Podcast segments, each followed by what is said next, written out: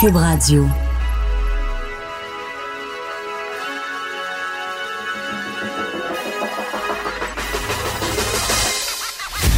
Jonathan Trudeau. Joe, Trudeau et Maude Boutet. Franchement dit. Cube Radio. Bon jeudi, aujourd'hui on est le 16 janvier 2020. Mon nom est Jonathan Trudeau. Bienvenue dans Franchement dit. Bienvenue à Cube Radio. Salut Maude. Hello, bon matin. Bon, ça va bien? Oui, ça va bien toi? Ouais, ça va, ça va. Ça va aller mieux. Aller mieux. Je un peu, mais je suis un peu gêné. Pourquoi? Je suis- un peu gêné de ce qui se passe ici à Québec. Tu sais, c'est. des fois, le, le- le hasard fait mal les Ah choses. ouais, je, vais juste, je vais faire une mise en contexte. tu sais. Il y a quoi, deux jours, trois jours de ça, on apprend que Pearl Jam va venir à Québec et qu'ils vont venir uniquement au centre Vidéotron. Bon. Et là, Benoît, dans son show, parle de ça. Ben, Anaïs Gertin-Lacroix, dans la chronique culturelle, parle de ça dans l'émission le matin. Et euh, Benoît Dutrisac s'insurge du fait que Pearl Jam va pas à Montréal, tu sais. C'est Ouais. quoi ça d'aller juste à Québec, Québec? C'est bien beau Québec, mais faut que tu viennes à Montréal. Puis là, moi, j'ai décidé d'appeler dans le show à Benoît quand il fait sa transition avec Richard à la fin de l'émission. Puis là, c'était le citoyen de Québec fâché, dans le fond, qui appelait pour dire Ouais, vous autres à Montréal, là. Vous nous prenez pour qui? On, on est capable, nous autres, de recevoir des groupes juste nous, puis qui viennent pas à Montréal, puis on est quelque chose, là, tu sais. On est quelque chose comme un grand peuple à Québec, tu comprends? Tu sais, je- je prends la peine de faire cette déclaration-là, cette prise de position-là ferme. Puis Christy, deux jours après, qu'est-ce qu'on apprend? On apprend que l'espèce d'anarchiste, là, Jackie Singh, qui est à ne pas confondre avec Jack Meeting, a été acquitté hier dans son procès à Québec. Lui, il avait été arrêté au mois d'août 2017. Il y avait des manifestations, puis c'est tout le temps lui qui est là, le, qui est le- qui le porte-voix, puis qui il dirige les, les, les cagoulés, puis les masqués, puis les malfaiteurs, puis Il avait été arrêté. Il s'était fait passer pour Michel Goulet. Il avait dit, c'est quoi votre nom? Michel Goulet, n'importe quoi. Donc, il avait été accusé d'entrave à la justice et de supposition de personne. Ça fait 29 mois de ça. Lui, il a trouvé plein de raisons pour repousser le procès. Et là, finalement, hier, le procès euh, devait débuter. Et Jack Singh, étant donné qu'il était un, anglophone, qui, oui, on le sait, il parle bien français, aurait probablement pu suivre son procès en, français. Mais lorsqu'on parle d'un procès juste et équitable, c'est dans le droit d'un accusé de dire, moi, je veux un procès en anglais. C'est ce qu'il a exigé. Et là, l'avocat de la ville de Québec, Maître Steve Marquis, a dit au juge Oui, là, on n'est pas capable de parler en anglais, nous. Là, le juge a dit Ouais, non, mais attends, là. Le procès, ça fait assez longtemps qu'on attend, c'est aujourd'hui qu'il faut qu'il y ait lieu. Êtes-vous capable de tenir ce procès-là? Hum, parle pas, en- parle pas en anglais, non. Pas, je parle pas en anglais. Et le gars était acquitté. Le procès est tombé. Il est acquitté. Ouais. Et euh, évidemment, là, je me, ça, je disais à Richard tantôt, je me suis tout de suite, moi, première chose que je me suis dit, j'ai- j'ai tombé l'air épais. J'ai pensé à mon nombril, là, tu sais, moi qui sais, moi qui ai nargué Benoît puis, euh, puis Richard. Et on va écouter, si vous voulez bien, euh, la fin de l'émission de Dutrisac ce matin, alors que euh, Richard fait la transition avec Benoît, comme moi je le fais avec Richard ensuite dans son émission. Et euh, ils ont eu euh, une merveilleuse idée de, de m'écœurer un peu. On écoute. Tu te souviens, on a commencé oui. la saison avec Ben ça, oui. dans un français pas pire pantoute. là. Euh, il est capable de comprendre les nuances. Ben oui. Mais euh, Non, Jerry ben Singh- lui, non, mais est avez bien bright. rejoint Jonathan Trudeau. Je ne peux pas prendre votre appel Ah, pour message. Attends, je vais lui laisser un- on va lui laisser un message. En anglais. ouais. Après avoir laissé un message, vous pouvez raccrocher ou appuyer sur le carré pour entendre plus d'options. Hi, Jonathan. This is uh, Richard and Benoit. Uh, we're calling from Montreal. Uh, it seems that you can speak uh, English in uh, Quebec. Yeah, there's what- no lawyers that can speak English in Quebec, so uh, we want to help you. We want to send our help uh, to the people in Quebec. You have you have a lot of big bands that go to Quebec because you love music, but you can't understand one word they're saying. and you can understand the words of Pearl Jam songs. So we're sorry for you. But uh, do, do you think uh, other criminals will go free because you don't speak English? Did you ever hear a guy from Quebec singing in English? Uh, oh, yeah, oh, oh, yeah. well, the, Another well, in the the wall. uh, well, call us back, Jonathan Trudeau. And uh, are you are you family with Justin? Just just asking. All right. Have a nice day, my friend. What?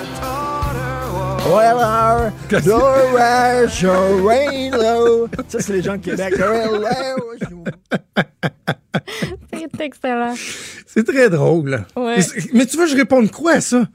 Bon, je pourrais dire que l'anglais de. Benoît et Richard est un peu discutable, là. Hein? Ça va être correct, l'accent? Les Québécois? Bonne nuit. Pas que Sorry. je... Non, non, non, mais quand même, au niveau, le- les, les mots, c'était très bien dit. Un petit accent quand même. Mais tu veux que je réponde quoi à ça? Puis, ce que j'ai retenu, Maude, c'est que. Comment tu veux te défendre? Tu peux pas. Ben là, tu sais. Moi, ce que j'ai retenu de ça, premièrement, je peux, je peux pas me défendre, tu l'as dit, mais j'ai retenu que Benoît et Richard veulent aider les gens de Québec. Et c'est tu quoi, j'embarque là-dedans. Moi, j'embarque là-dedans, là, à pieds joints, je saute là-dedans. Moi aussi, je veux aider les gens de Québec. Et c'est pourquoi, bon, euh, normalement, là, les gens qui veulent acheter la publicité à Cube Radio, tu sais, vous devez payer, produire les pubs et tout ça. J'ai décidé d'offrir gratuitement un espace publicitaire à la ville de Québec. Je pense que c'est important qu'on puisse euh, faire euh, notre effort. Et je vais me permettre d'interrompre ce segment d'ouverture pour euh, diffuser une publicité euh, au nom de la ville de Québec que je vous invite à écouter dès maintenant. Vous êtes une personne qui carbure au défi titanesque. Vous ne reculez devant rien et les obstacles ne font qu'augmenter votre adrénaline et votre sens du devoir. Quand les autres baissent la tête, vous, vous levez la main bien haute. La ville de Québec a besoin de vous. Oui, de vous. La capitale nationale est à la recherche d'un avocat expérimenté, qualifié et surtout, surtout, bilingue. Oui, vous parlez anglais aussi bien que le français? Vous êtes la personne que nous recherchons pour contrer le crime, assurer le bon fonctionnement de notre système de justice et garder derrière les barreaux les pires criminels. Car sans vous, les malfrats vaincront. Joignez-vous à notre ville unilingue, mais pas pire quand même. Les candidats unilingues anglophones ne seront pas retenus because we don't speak English, you know? Penses-tu que ça va marcher? Penses-tu que ça va fonctionner? lancé, l'appel est lancé. Mettons ça Non, mais- en rotation forte. Non, mais, je- de, non, mais de plus en plus, on entend des annonces de, de compagnies qui cherchent du monde, hein? Oui. Puis là, ils, ils rivalisent euh, d'imagination, font aller leur, leur- leur main-d'œuvre. imagination, pénurie de main-d'œuvre. Fait que je me dis, ça prend quelque chose qui va rentrer au poste, là. C'est un, peu- c'est un peu pompeux, là. Avec une trame sonore optimiste. On dirait les Transformers, là, quand Une ils font leur gros speech, on va Ouais, sauver la planète. grande conquête, là. Ouais. Ah oui, c'est ça, mais je trouvais que ça- prend ça pour convaincre les gens de d'adhérer comme si c'était un défi insurmontable de trouver un avocat qui parle en anglais à Québec. Wow, quel défi! Pas capable, nous autres, d'avoir. On a-tu l'air d'une gang de ticounes? Sérieux, là. Ouais. Ça fait dur en tabarouette. Et là, tout le monde se dit la même chose. Est-ce que tous les criminels pourront euh, invoquer... euh, cette- je, je sais, c'est les avocats de la Ville de Québec. Là. C'est pas au palais de justice et tout. Mais tous ceux qui ont un dossier avec la Ville de Québec vont pouvoir arriver et dire « Oh, I want it I in want English. this to happen in English, you know? Thank you Uh, very I- I much. cannot speak French. Uh, it has to be in English. Can you speak English? No? Okay, bye-bye. God, we look twit. Eh, God, you look twit on Tabernouche. we look twit. So, so twit in the Quebec City. Ah là là. Alors voilà. Jackie Singh qui pendant ce temps-là va pouvoir reprendre son porte-voix, la cagoule, les mascottes, la na- comment ça s'appelait? La narcopanda, puis ah ouais donc, le black bloc, puis amusez-vous. Ici, amusez-vous, vous allez pouvoir partir la tête bien, bien haute. Le temps file, on a commencé ce show-là pas mal en retard. Alors, Des choses qui arrivent. c'est des choses qui arrivent. On est déjà dans, dans le schnout alors qu'on est dans le le premier segment, mais je vais quand même prendre quelques secondes pour faire mon petit édito du jour. L'édito de Trudeau. L'édito de Trudeau. Je vous le dis, la course à la chefferie du Parti conservateur va être la course la plus intéressante à suivre au cours de la prochaine année. Ben, en fait, au cours des prochains mois, parce qu'il y aura trois courses qui vont se solder dans cette période-là. Il y a le Parti libéral du Québec. Ensuite, ça va être euh, le Parti québécois et ça va euh, culminer donc avec le résultat de la course à la chefferie euh, du Parti conservateur. Une course qui a pris un tournant fort intéressant hier. Premièrement, il faut parler de Stephen Harper. Non, Stephen Harper se lancera pas dans la course à la chefferie, mais il a quand même posé un geste fort significatif hier alors qu'il a quitté la tête du Fonds conservateur.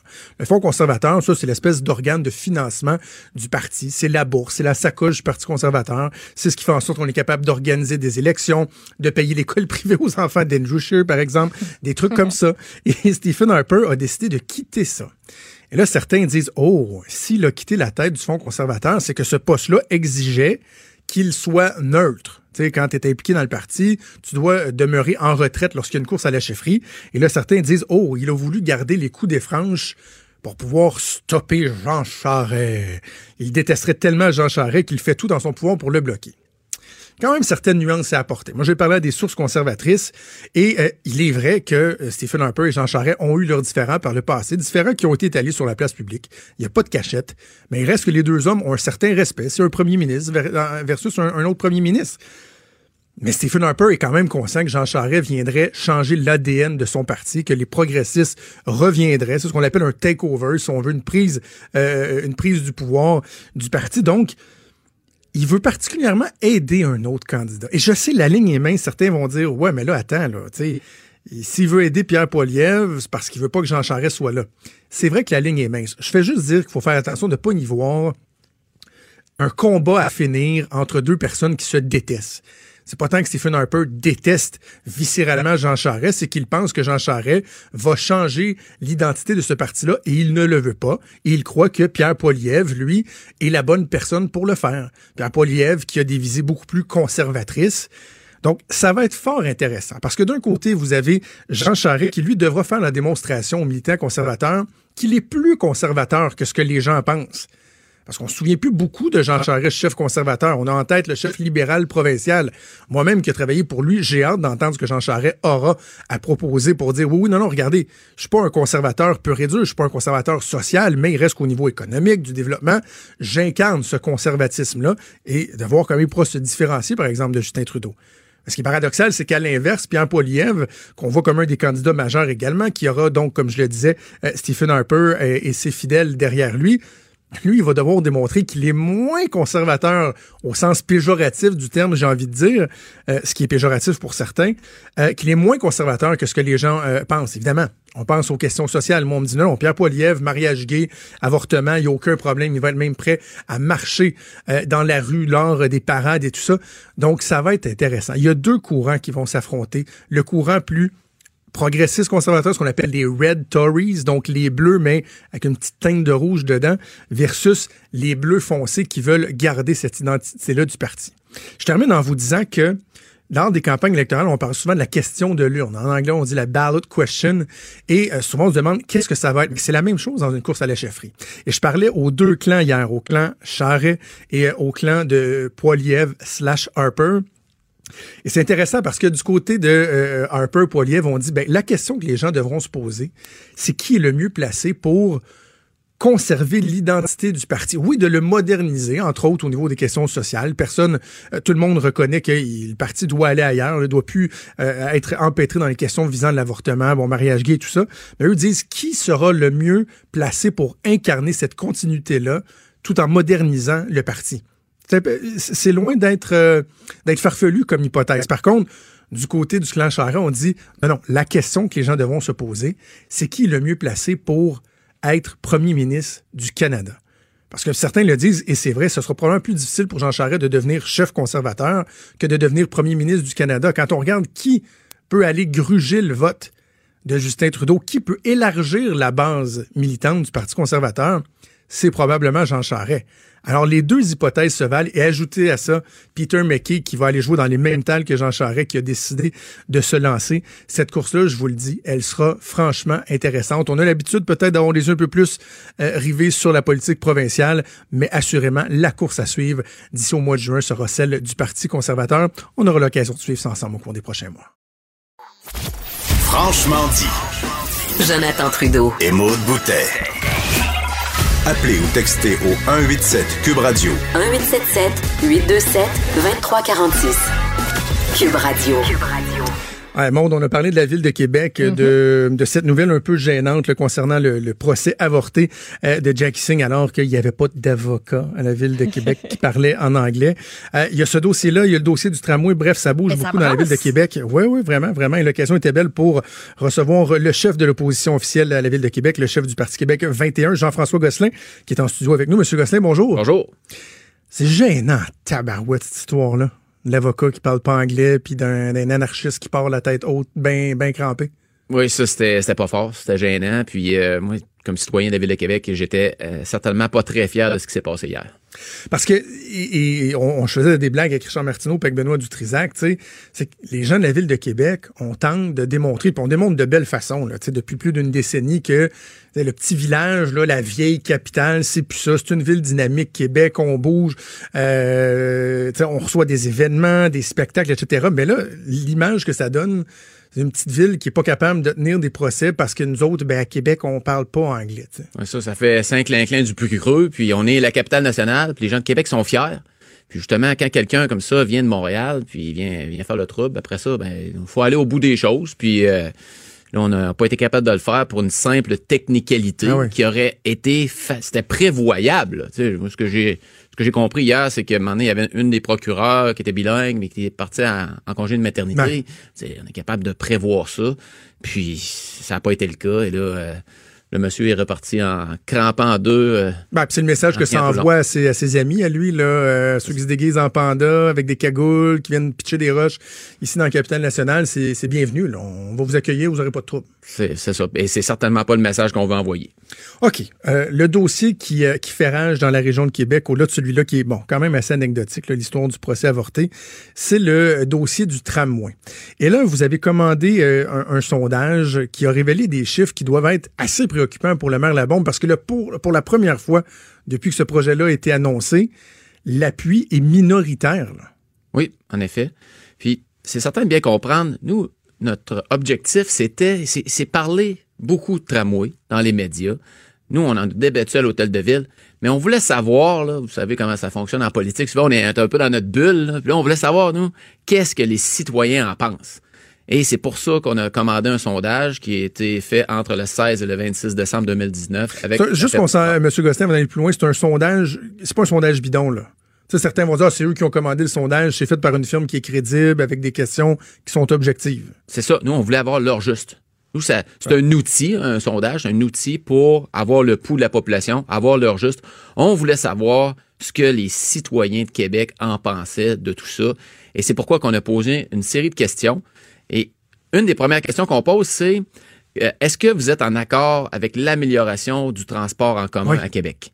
Et ça, on s'en doutait, mais en même temps, le résultat est assez éloquent. 84% des citoyens de la Ville de Québec disent oui, on veut améliorer le transport en commun à Québec. Ça, c'est une excellente nouvelle. Donc, c'est pas une réticence, une résistance au développement du transport en commun, c'est que les gens se questionnent si c'est le bon projet. Exactement, c'est que 84% des gens sont d'accord pour améliorer le transport en commun. Par contre, seulement 46% pensent que le tramway est le bon projet pour améliorer le transport en commun et le bon projet pour la ville de Québec. Et en plus, si on regarde les différentes tranches d'âge, la tranche entre 35 et 54 ans, les, les, les- la clientèle cible, si on peut dire, là, le maire répète ça souvent, c'est, la clientèle cible. Eux, c'est 71% opposés au projet de tramway. Donc, c'est- un, échec sur toute la ligne parce que si on veut que les gens adhèrent, si on veut que les gens embarquent dans le projet, il faut qu'ils soient pour. Et là, c'est vraiment pas le cas, en- surtout avec la clientèle qui, est- qui est visée par ce projet-là. La question à 100 pièces, M. Gosselin, comment on l'explique ce résultat-là? Certains vont dire c'est parce que le maire communique mal, il communique pas assez. Moi, j'essaie de l'avoir en entrevue depuis deux ans, incapable. Il va à deux filles euh, le matin, pas de problème. Mais ici, de l'avoir pour les radios de Québec, des gens qui sont, euh, nous autres, une radio nationale, mais à Québec, c'est incapable d'avoir le maire Labombe en entrevue. Donc, est-ce qu'il communique mal, un peu comme il avait fait dans, le dossier avorté du tramway, euh, de la, du SRB? Ou c'est que ce qui communique fait pas l'affaire des gens et que les gens se rendent compte que ce projet-là, finalement, hmm, peut-être pas si bon que ça? L'excuse qu'on entend de- du maire puis euh, de ceux qui sont un peu en faveur du projet, c'est justement la communication est mauvaise. Les gens n'ont pas compris. On devrait faire plus de pédagogie. C'est pas, c'est pas vrai. C'est pas. Avec tout l'argent qu'ils ont investi dans, le- dans le projet là, depuis le début, souvenez-vous le, le vidéo, là, seulement le vidéo là, avec la belle petite Ben oui, neige, là, il est beau. Le vidéo est très beau. là. Ça ressemblait pas vraiment à Québec, là, mais Non, c'était beau. non, mais, mais on continue de voir les, les images aussi. C'est ça, des belles images, c'est un beau vidéo. Et là, au, fur et à mesure que, l'information sort, il y a un, peu d'information qui est sortie à venir jusqu'à date sur le projet, je vous le dis, il y en a encore beaucoup plus. Nous, on épluche tous les documents en détail. Il reste encore beaucoup d'informations à sortir. Au fur et à mesure que l'information sort, là, les gens se rendent compte, finalement, en quoi ça améliore le transport en commun à Québec. On, vient remplacer un Métrobus 801 qui fonctionne déjà bien par un tramway. Quel est le gain? Quelle est la valeur ajoutée? Le gain net. Le gain net. Comme dirait M. Labaume dans le cas du troisième lien, là. Exactement. Moi, je veux voir le gain net. Donc, que c'est ça, j'allais vous demander, qu'est-ce qui cloche dans ce projet-là? Parce que si les gens sont d'accord avec une meilleure offre de transport en commun, qu'est-ce qui cloche dans le dossier du, du- du tramway? C'est pas uniquement les coûts, c'est que les gens se questionnent à savoir, est-ce que ça vaut vraiment la peine? Est-ce que le jeu en vaut la chandelle, dans le fond? Exactement. Et le maire est en train de faire un projet pour faire un projet.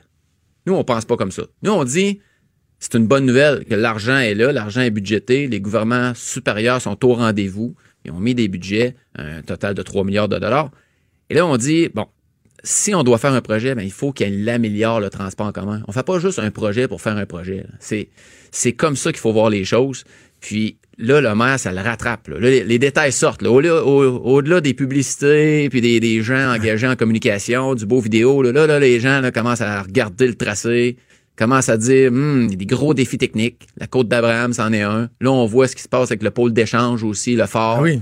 Le, projet, euh, on est plus certain. Donc, là, les gens de Québec, puis à Québec, ben, vous savez, là, c'est, on est, on est, on est politisé, hein. On suit Ah oui. ça beaucoup, on se tient On au est à notre courant. affaire. Et de plus en plus, euh, les gens se renseignent et finalement, on l'a vu avec le résultat dans le sondage. Oui, les gens sont pour l'amélioration du transport en commun, mais les appuis au projet baissent drastiquement et ça, c'est, notable, c'est majeur parce que si 84% des gens veulent améliorer le transport en commun, normalement, le projet pour améliorer le transport en commun aurait dû être proche du 84 Ouais. Là, on est à 46% seulement. Alors, c'est quoi la solution? Votre solution à vous? Parce que donc, ce que je comprends, c'est que vous adhérez à l'intention de la population d'améliorer le transport en commun.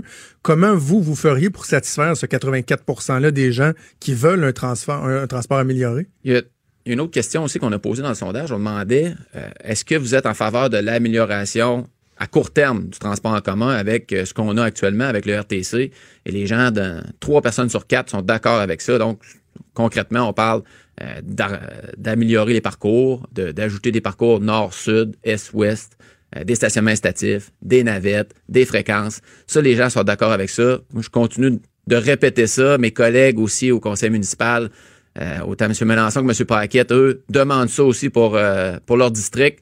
Il y a eu une annonce cette semaine, justement, qui a été faite. Ça fait deux ans que M. Mélenchon demande ça pour Beauport, par exemple. Et là, finalement, ils ont annoncé des, des parcours additionnels à Beauport. Donc, à court terme, c'est ce que ça prend.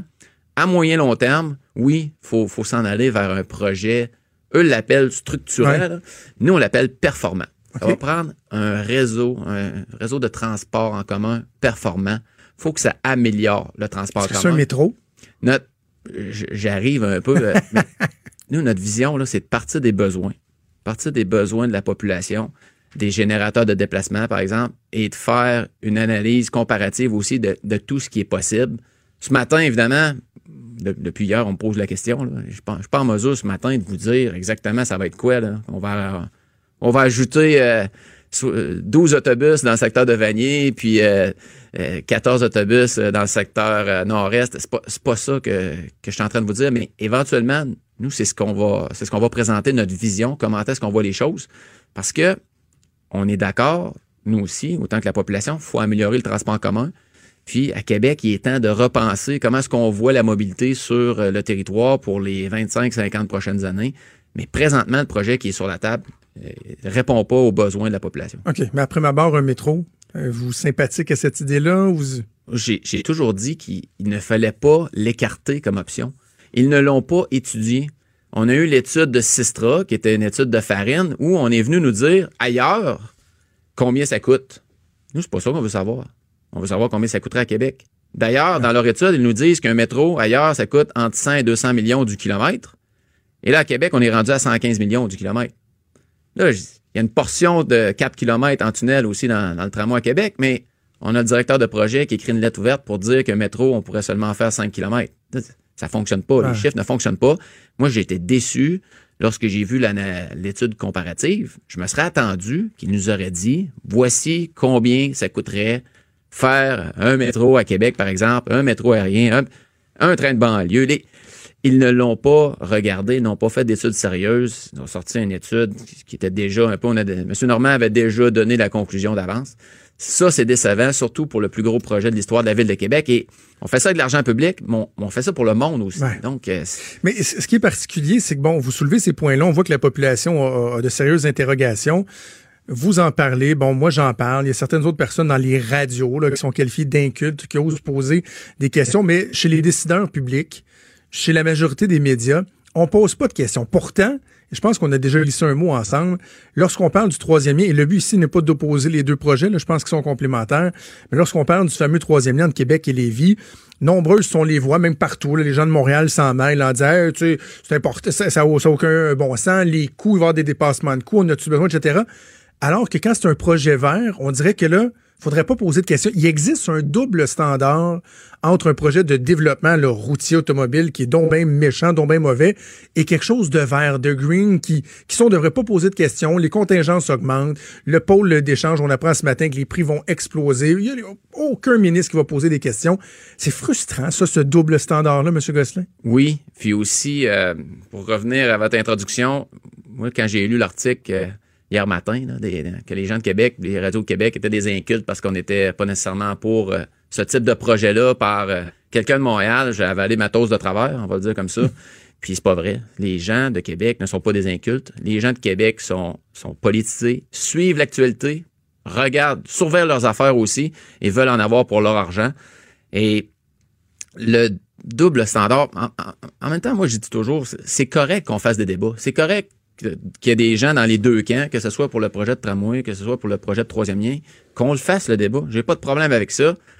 Moi, quand je, quand je dis les problèmes de communication là, pour le tramway, c'est pas vrai que c'est seulement un problème de communication. Et moi, si j'étais le maire de Québec, j'avais un projet de 3,3 milliards de dollars, là, je peux vous dire une chose, je serais sur toutes les tribunes. Ah oui. Puis j'en parlerai à tous les jours. Puis je, dé- je décrirais les avantages que ça va apporter aux citoyens. Bref, je le vendrais, entre guillemets, j'en serais tellement fier là, que je pense que les médias me diraient, là, c'est assez. Là, tu, tu nous en sais pas, tu nous en as, tu as assez parlé. Alors que le maire le fait pas. Puis tu sais, je faisais référence à une entrevue qu'il a accordée euh, à deux filles le matin. J'ai aucun problème avec ça. Premièrement, il a passé une, euh, il a franchi un- euh, une épreuve au niveau euh, humain qui était euh, loin d'être euh, d'être simple. Euh, je trouve ça important. Il fait un bon ambassadeur de, de cette cause-là. C'est parfait. Mais je veux aussi que le maire de Québec fasse face à la musique et viennent répondre aux questions que des fois, oui, vont être plus corsées, mais viennent parler aux gens, expliquer, répondre aux questions, justifier ce qu'il ne fait pas. Exactement. Puis en politique aussi, on ne fait jamais l'unanimité. Il n'y a jamais 100% des gens qui sont d'accord avec nos idées. Puis c'est c'est ce que j'aime. Moi, personnellement, c'est ce que j'aime. On, on va, on va argumenter, on va débattre. Euh, certaines idées, certaines options, les gens vont être d'accord, d'autres un peu moins, mais au moins, ils vont avoir leur juste, puis ils vont pouvoir se faire une tête. Là, on parle d'un projet en campagne électorale en 2017 où le, le- le candidat, le, le candidat La Bombe, je vais l'appeler comme ça en campagne électorale, riait de notre autre euh, opposante, Mme Guérette, parce qu'elle avait un projet de tramway. Ben oui. Et là, trois semaines après, sort son méga projet de tramway. Et là, il l'impose. Puis là, faut aller vite. Puis euh, faut se dépêcher. Puis, je, je trouve ça incroyable. C'est un déni de démocratie qui, qui, qui ne se peut pas, surtout dans la capitale nationale, la ville de Québec. Ça ne peut pas se passer comme ça. C'est quoi votre message au maire de Québec? À quoi vous vous attendez? Est-ce que c'est qu'il retire le, projet? Est-ce que c'est qu'il fasse un référendum? C'est quoi le message que vous envoyez au maire de Québec ce matin? Le référendum, nous, on est rendu ailleurs. Je vous dirais, c'est certain que le maire arriverait demain matin et dit OK, parfait, là, ça fait 18 mois que vous me demandez un référendum. On va y aller de l'avant, je serais content, mais je ne m'attends plus à ça. Euh, nous, on est rendu en mode, je dirais, préélectoral. Fin 2021, il y aura une élection. Ça sera aux citoyens de décider aussi, rendu là. On va présenter notre vision, on va présenter notre équipe, on va faire nos devoirs. Mais ce matin, là, le maire de Québec, moi, ce que je lui demande, il a abandonné le SRB à 49% d'appui. Là, il est rendu à 46% d'appui pour son projet de tramway. Il y a des sérieuses réflexions à faire. Vous pensez qu'il devrait l'abandonner? C'est ce qu'il devrait faire, là? Ou le bonifier. À, quelque part, ce projet-là, c'est pas tout mauvais. Par exemple, les stationnements incitatifs, c'est une bonne chose. Les 5000 cases qu'ils veulent ajouter, c'est une bonne chose. Mais faites-le maintenant. Pas en 2027. Attendez pas à 2027 pour ajouter 5000 cases de stationnement. Les parcs au bus débordent présentement. Ils nous disent aussi que c'est un réseau structurant, c'est pas juste un tramway, un trambus, on va ajouter des autobus. Ajoutez-en des parcours, ajoutez-en des autobus. Vous attendez quoi? Moi, c'est ce que je dis. Et l'autre chose qui est primordiale, là, le transport en commun, c'est le cas à Montréal aussi, c'est régional. Là, il faut que le maire de Québec ait s'asseoir avec le maire de Lévis. Hi. Mais c'est ça qu'il faut qu'il arrive. Ouais. C'est ça qu'il faut qu'il arrive. On travaille pour les citoyens. À un moment donné, il faut mettre son orgueil de côté. On est capable de se parler, de se respecter. Là, il faut que les deux se parlent, disent, bon, comment qu'on organise les choses? Le transport en commun, c'est régional. Ça prend une vision moyen, long terme, même à court terme aussi. Il faut, faut qu'ils se parlent. Il faut que ça arrête ces guerres de clochers-là qui mène absolument nulle part. Votre projet, vous, vous allez l'annoncer quand? Il reste un an et demi avant l'élection. En temps, en temps et lieu. En temps et lieu? J'ai assez hâte de vous en parler. Ah ouais? Croyez-moi. Par contre, Parce que vous allez, vous allez être là, là. Vous allez être sur les blocs de départ pour, euh, pour 2021. là. c'est sûr. Le maire, lui, pensez-vous qu'il va être là? J'ai aucune idée. Ça lui appartient. Votre feeling, non? Mon feeling. Le maire, euh, de toute façon, euh, n'écoute pas trop mes feelings, mais, mais je peux vous dire une chose, nous, on va être là, on va être prêts. Puis j'ai hâte de présenter autant ma, vision, mon programme, puis mon équipe. Puis euh, d'ici là, on continue de faire notre travail, évidemment, de- d'opposition officielle, à challenger l'administration, puis à se préparer pour l'élection. Ça sera à suivre. 46% des gens, donc, euh, seulement qui appuient le projet de tramway. La Ville de Québec qui n'avait pas voulu réagir hier. On aura l'occasion, j'imagine, d'entendre le maire Labombe. Pas ici, pas ici, il veut pas venir ici, euh, mais dans un point de presse, quelque part, euh, dire qu'on n'a rien compris. Jean-François Gosselin, chef de l'opposition, la Ville de Québec, chef du parti Québec 21. Merci. Bonne chance pour la suite. Merci beaucoup. Merci. Il est franc et nuancé. Jonathan Trudeau. La politique lui coule dans les veines. Vous écoutez Franchement dit. C'est rare que je fais ça, mais j'ai envie de faire, j'ai envie de faire un, un avertissement. Tu sais, comme les Ouais. films, là, euh, ce film peut ne pas convenir à certaines personnes. Le prochain segment pourrait foutre la trouille à bien des gens. Ouais. Tu sais, Si vous êtes bien peureux, vous êtes peut-être mieux de pas l'écouter, mais en même temps, c'est une histoire qui qui est assez euh, particulière, qui, qui soulève des questions, puis qui, qui peut nous amener à une, une discussion, une conversation plus large sur euh, tout ce qui touche notre sécurité. Lorsqu'on est à la maison, bêtement, chez nous. On a en studio notre collègue Jean Trudel, que vous avez parfois entendu euh, en ondes. C'est entre autres lui qui met du jus d'orange avec pulpe dans les mimosas. C'est vrai, c'est ce gars-là. Ah, Ben oui. ce gars-là. Non, mais il y a des qualités aussi. Le mais Jean est chef de contenu pour euh, numérique, qui est avec nous en studio. Salut Jean. Hey, salut, comment ça va? Ben, moi, ça va bien. Moi, ça va bien. Toi, tu as eu euh, une nuit très, très, très particulière. En me levant à 5 heures ce matin, la première chose que j'ai vue sur mon Facebook, c'était ta publication que tu as partagée en plein milieu de la nuit. Ouais. Il t'est arrivé quelque chose d'assez... euh, incroyable. Et euh, je te laisse nous raconter ta nuit, tiens. Puis après ça, on, on va en discuter. Ouais, donc euh, juste pour remettre les gens en situation, j'habite dans un appartement qui est situé au troisième étage et ma chambre à coucher donne sur une terrasse. Et cette terrasse-là est partagée uniquement avec mon voisin. Et pour se rendre à cette terrasse-là, faut passer par l'escalier de secours qui est connecté à une porte dans une ruelle. Oh Donc, quelqu'un qui veut se rendre à ma terrasse au troisième étage doit quand même connaître les lieux et savoir où est-ce qu'il s'en va. Tu sais, on tombe pas sur ma terrasse par hasard. Alors, hier soir, il est environ 2 heures du matin. J'entends du bruit sur la terrasse, mais je me dis, ça, ça vient du voisin, probablement. J'ai comme l'impression que c'est un écureuil. Ça fait un peu de bruit, mais après, je me dis, non, c'est pas un écureuil. Je me dis, ah, c'est peut-être un chien. Les- le son est quand même lourd. Après ça, j'entends un peu que ça brasse. Là, je me dis, OK, c'est peut-être mon voisin qui, qui s'est chicané avec sa blonde. Il est allé sur sa terrasse fumer une cigarette, mais c'est pas son genre. Je me dis, ah, il est peut-être embarré dehors. Puis euh, il, a, il a oublié ses clés, fait qu'il essaie de passer par la porte d'en arrière. Tu sais, j'ai une cou- je me fais une coupe de scénarios dans, dans ma tête. Ça dure peut-être, je sais pas, 5-6 minutes.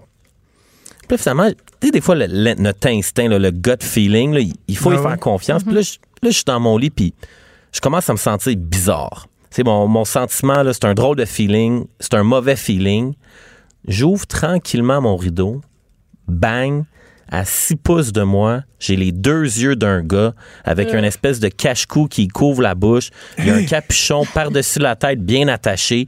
Il est juste là en train, de- il a les mains sur ma fenêtre pour essayer probablement de, d'ouvrir. gossait, la- ouais. Ouais, il gossait. Fait que là, moi, je, hey, pris de panique au moins une chance. Face donné- à face avec lui, là. face à face avec lui. Là, comme, lui, lui, il a répondu en disant comme Oh shit!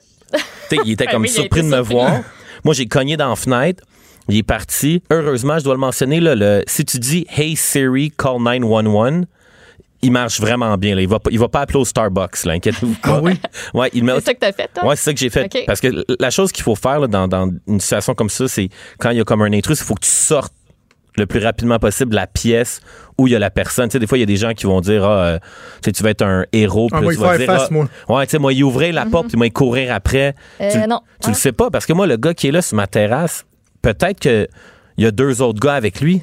Peut-être que le gars, il a un couteau, il est ben peut-être armé. Fait que tout de suite, j'ai appelé la police. J'ai quand même été euh, vraiment surpris du travail des policiers qu'en l'espace de cinq minutes, il était sur ma terrasse. Mais de l'autre côté, tu te dis, si le gars, il défonce chez nous, en cinq minutes, quelqu'un de mal intentionné peut faire beaucoup de dommages. Mais moi, la, la leçon que je retiens de tout ça, c'est que souvent, moi, ma terrasse, je me dis, ah, il y a personne qui va sur ma terrasse, il y a juste mon voisin qui a accès. Sinon, c'est peut-être euh, les employés du restaurant en bas, mais tu sais, c'est jamais arrivé en 10 ans. Je suis dans un quartier sécuritaire. Puis tu te dis, moi, je laissais tout le temps ma porte débarrée. Ou souvent, tu sais, régulièrement, ben, je me dis, qu'est-ce qui peut bien arriver? Puis là, je réalise que dans le fond, mais tu sais jamais, peut-être que pendant 20 ans, chez vous, il n'y a jamais personne qui est rentré te laisser ta porte débarrée, mais Ça prend une fois, puis finalement, ça va arriver. Puis tu, sais, tu me disais, hors d'onde, il y a t'as une espèce de cabanon sur ton euh, ouais. sur ta terrasse. Puis ça aussi, c'est débarré. J'imagine que là aussi, tu vas, euh, Mais c'est ça qui tu vas regarder à, à faire quelque chose pour ça aussi. Ouais, mais c'est, et c'est là que je me pose une couple de, de questions dans mes, dans mes théories de conspiration parce que je me dis, un vrai voleur, s'il était venu, il serait pas venu un mercredi soir à 2 heures du matin par rapport. Fait après ça, je me dis, quelqu'un qui s'est rendu jusqu'à ma fenêtre de chambre, c'est quelqu'un qui connaît les lieux. Puis en plus, moi, je me dis, j'ai un cabanon juste en arrière. La porte est débarrée, mais je suis négligent puis je mets pas de cadenas. Il fait juste ouvrir la porte, là. Il y a un sac de golf, un sac avec des snowboards, mon sac d'hockey, mon kit de pêche à la mouche. Tu sais, t'as- t'as des, pour des milliers de dollars d'équipement sportif. Qu'il y avait, un, un vrai voleur professionnel. Il serait venu inspecter les lieux avant. Puis après ça, il aurait dit, ah, ben, pendant le jour, juste y aller, y aller pendant que le gars, il travaille. Puis je vole son, son équipement. Fait que je trouve ça, euh, je trouve ça bi- bien, bien étrange comme situation, mais là, ça me confirme que quand j'étais jeune, ma mère me disait tout le temps barre la porte, barre la porte, barre la porte. Même des fois, quand, quand je suis au chalet de mes parents, on va juste faire un tour de bateau. Puis là, je dis, mais là, on n'a pas besoin de barrer à la porte du chalet, là. On, on est sur le lac en bateau. Puis là, je me dis, mais tu sais jamais, il y a un gars qui peut se promener en auto, puis une journée, il se dit, ah, ben, m'en aller Juste pour faire. mal faire. Ouais, mais tu sais, ça me fait penser ça, un peu euh, l'histoire. là. Il n'y a pas eu un, un- un homme récemment, il y a peut-être deux semaines, qui s'est fait tirer dessus en voiture par pur hasard. Ça- ça- C'est sur Oui, TVA. mais nous- oui, avec sa, sa Lexus blanche. Là, Ouais, oui. exactement. Puis lui, il fait, il fait juste conduire un soir, puis un, un, ben, un Ça tatalin. donne de même. Ça donne de même. Fait que moi, je me dis, hier soir, il y a peut-être un gars qui. Je sais pas qu'est-ce qu'il cherchait, mais c'est juste mal tombé sur moi. Tu vois, moi, la, la question de, de- de la sécurité dans la maison, ça fait des années que j'y accorde beaucoup d'importance. Quand on a eu notre première maison, euh, ma blonde et moi, on avait, un- on avait un système d'alarme dans la maison qu'on mettait qu'on n'était pas là, mais il y avait la fonction à domicile aussi. Fait que dans ce temps-là, tu peux marcher, les capteurs, les détecteurs de mouvement sont pas activés, mais si une porte s'ouvre, le système d'alarme va partir. Et j'avais commencé à dire à ma blonde, je suis souvent sur la route, j'étais en politique à l'époque, quand je suis pas là, j'aimerais ça que tu mettes le mode à domicile. Puis c'est quoi, on va même développer l'habitude. Quand je suis là aussi, on va le faire. Puis, tu sais, comme ça, quand je serai pas là, tu vas penser aussi à le faire. Ben, on n'a jamais arrêté de le faire. Je- moi, quand on se couche, la première, la dernière chose qu'on fait avant de monter, c'est de mettre le système d'alarme. Première chose qu'on fait en se levant le matin, c'est de l'enlever parce que tu sais jamais. Tu sais jamais ce qui peut, ce qui peut arriver. Puis il y a des gens qui sont encore euh, négligents. Puis tu sais, moi, je voulais, je voulais vous raconter euh, une anecdote que ma sœur a vécu il y a, écoute, ça doit faire une quinzaine d'années de ça.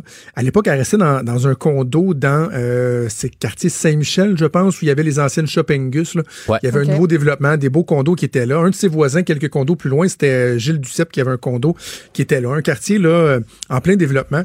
Elle, elle restait au rez-de-chaussée. Et un soir, elle est chez elle avec son chum. Et la façon que le condo était fait, tu avais à un bout de la- de l'appartement, si tu veux, la salle à manger, la cuisine, le salon. Et là, tu avais un long corridor étroit. Et à l'autre bout, tu avais les deux chambres à coucher. La chambre à ma soeur, son chum était au, au bout, en ligne droite, dans le corridor. Un soir euh, de fin de semaine, elle va se coucher. Je sais pas trop, peut-être vers 10h, 10h30, 11h. Et son chum lui écoutait un film, fait qu'il reste dans le salon à l'autre bout de l'appartement. Il finit son film, je pense qu'il était autour d'une heure du matin. Et là, il se lève, ferme les lumières et regarde au bout du corridor. Et dans la chambre, ce que tu vois, c'est la commode avec les tiroirs, tu sais.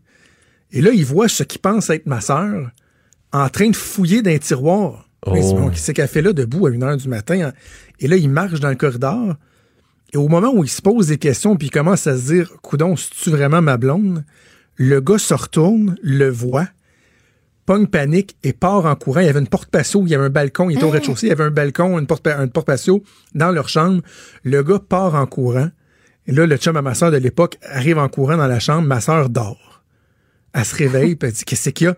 Et là, il se rend compte qu'il n'avait pas fermé la porte patio, il avait juste fermé le moustiquaire. C'était en été, il faisait chaud. Et le gars avait coupé le moustiquaire avec un couteau. Il était en train de fouiller dans les tiroirs. Et là, ils ont appelé la police. Et dans les jours ou semaines qui ont suivi, il y avait une nouvelle qui circulait à l'effet qu'il y avait un voleur slash violeur qui sévissait Oh. dans Ah, le quartier. Non, puis qui Alors, le traumatisme de ma sœur. Euh, qui se disait, hey, il- écoute, il était à 10 pieds, là. Ben oui. Il était à 10 pieds d'elle, elle, elle, elle dormait juste en arrière de lui. Tu sais, si le chum à ma soeur de l'époque avait pas été là, il se serait passé quoi? Je peux Hey. te dire qu'elle n'a plus jamais laissé le, le- le- le moustiquaire ouvert, euh, puis même empressée euh, éventuellement de vendre son condo, puis de, de plus rester dans un rez-de-chaussée? Tu sais, il faut jamais prendre pour acquis qu'on va être dans un secteur sécuritaire puis qu'il nous arrivera rien parce que on sait jamais quand est-ce que la loterie va nous tomber dessus, tu sais. Ouais. C'est souvent quand tu te sens quasiment le plus en sécurité que ce genre de choses-là arrive. Tu sais, t'es tellement en sécurité Ouais. que tu te sens tellement en sécurité puis bien chez vous que tu laisses ça aller puis tu une ou deux ou trois fois, tu l'oublies. Admettons, moi, des fois, j'oublie de barrer la porte. Tu sais, mon chum, il me le rappelle tout le temps, il est comme, barre la porte. Mm. Euh, il Ouais. peut arriver n'importe quoi. Moi, je suis comme, mais non, on est, on est à Laval, on est bien, tu tranquille puis tout ça, mais crème, il peut toujours bien arriver quelque chose. Tu l'oublies une fois, là. Si je m'en vais dans la douche, je l'oublie, là. C'est sûr que j'entends, j'entends pas si quelqu'un rentre, là. Ouais. Ça ça veut pas dire que le pire va arriver à chaque fois, mais puis je, je me permets de te, te poser la question. Je sais que c'est encore frais dans, dans, dans, dans ton esprit, euh, Jean, mais c'est que moi, le pire arrivera pas toujours, là, mais il reste qu'il y a un aspect marquant, traumatisant qui est pas le fun, tu sais. Ah, il y a, y a quelque chose là, de... tu sais, là, toi, aujourd'hui, tu vas en- rentrer dans ton appartement, tu vas te poser des questions, à soir, tu vas te coucher, ça va te rester en tête. Il y a ça qui est, qui, qui est fatigant aussi. Là. Ah, tout à fait. Puis même euh, ce matin, là, quand je prenais ma douche, je prenais ma douche, puis là, j'hallucinais des bruits. Là. Pendant ma douche, je suis sorti de ma douche, Ah. puis je je suis allé dans mon corridor, je me suis dit, OK, la, la porte est-tu bien barrée? Qu'est-ce qui peut arriver avec ça? Et c'est là, on dirait que autant que c'est... C'est un peu pas bénin comme incident. Tu sais, au final, quand on le regarde, c'est...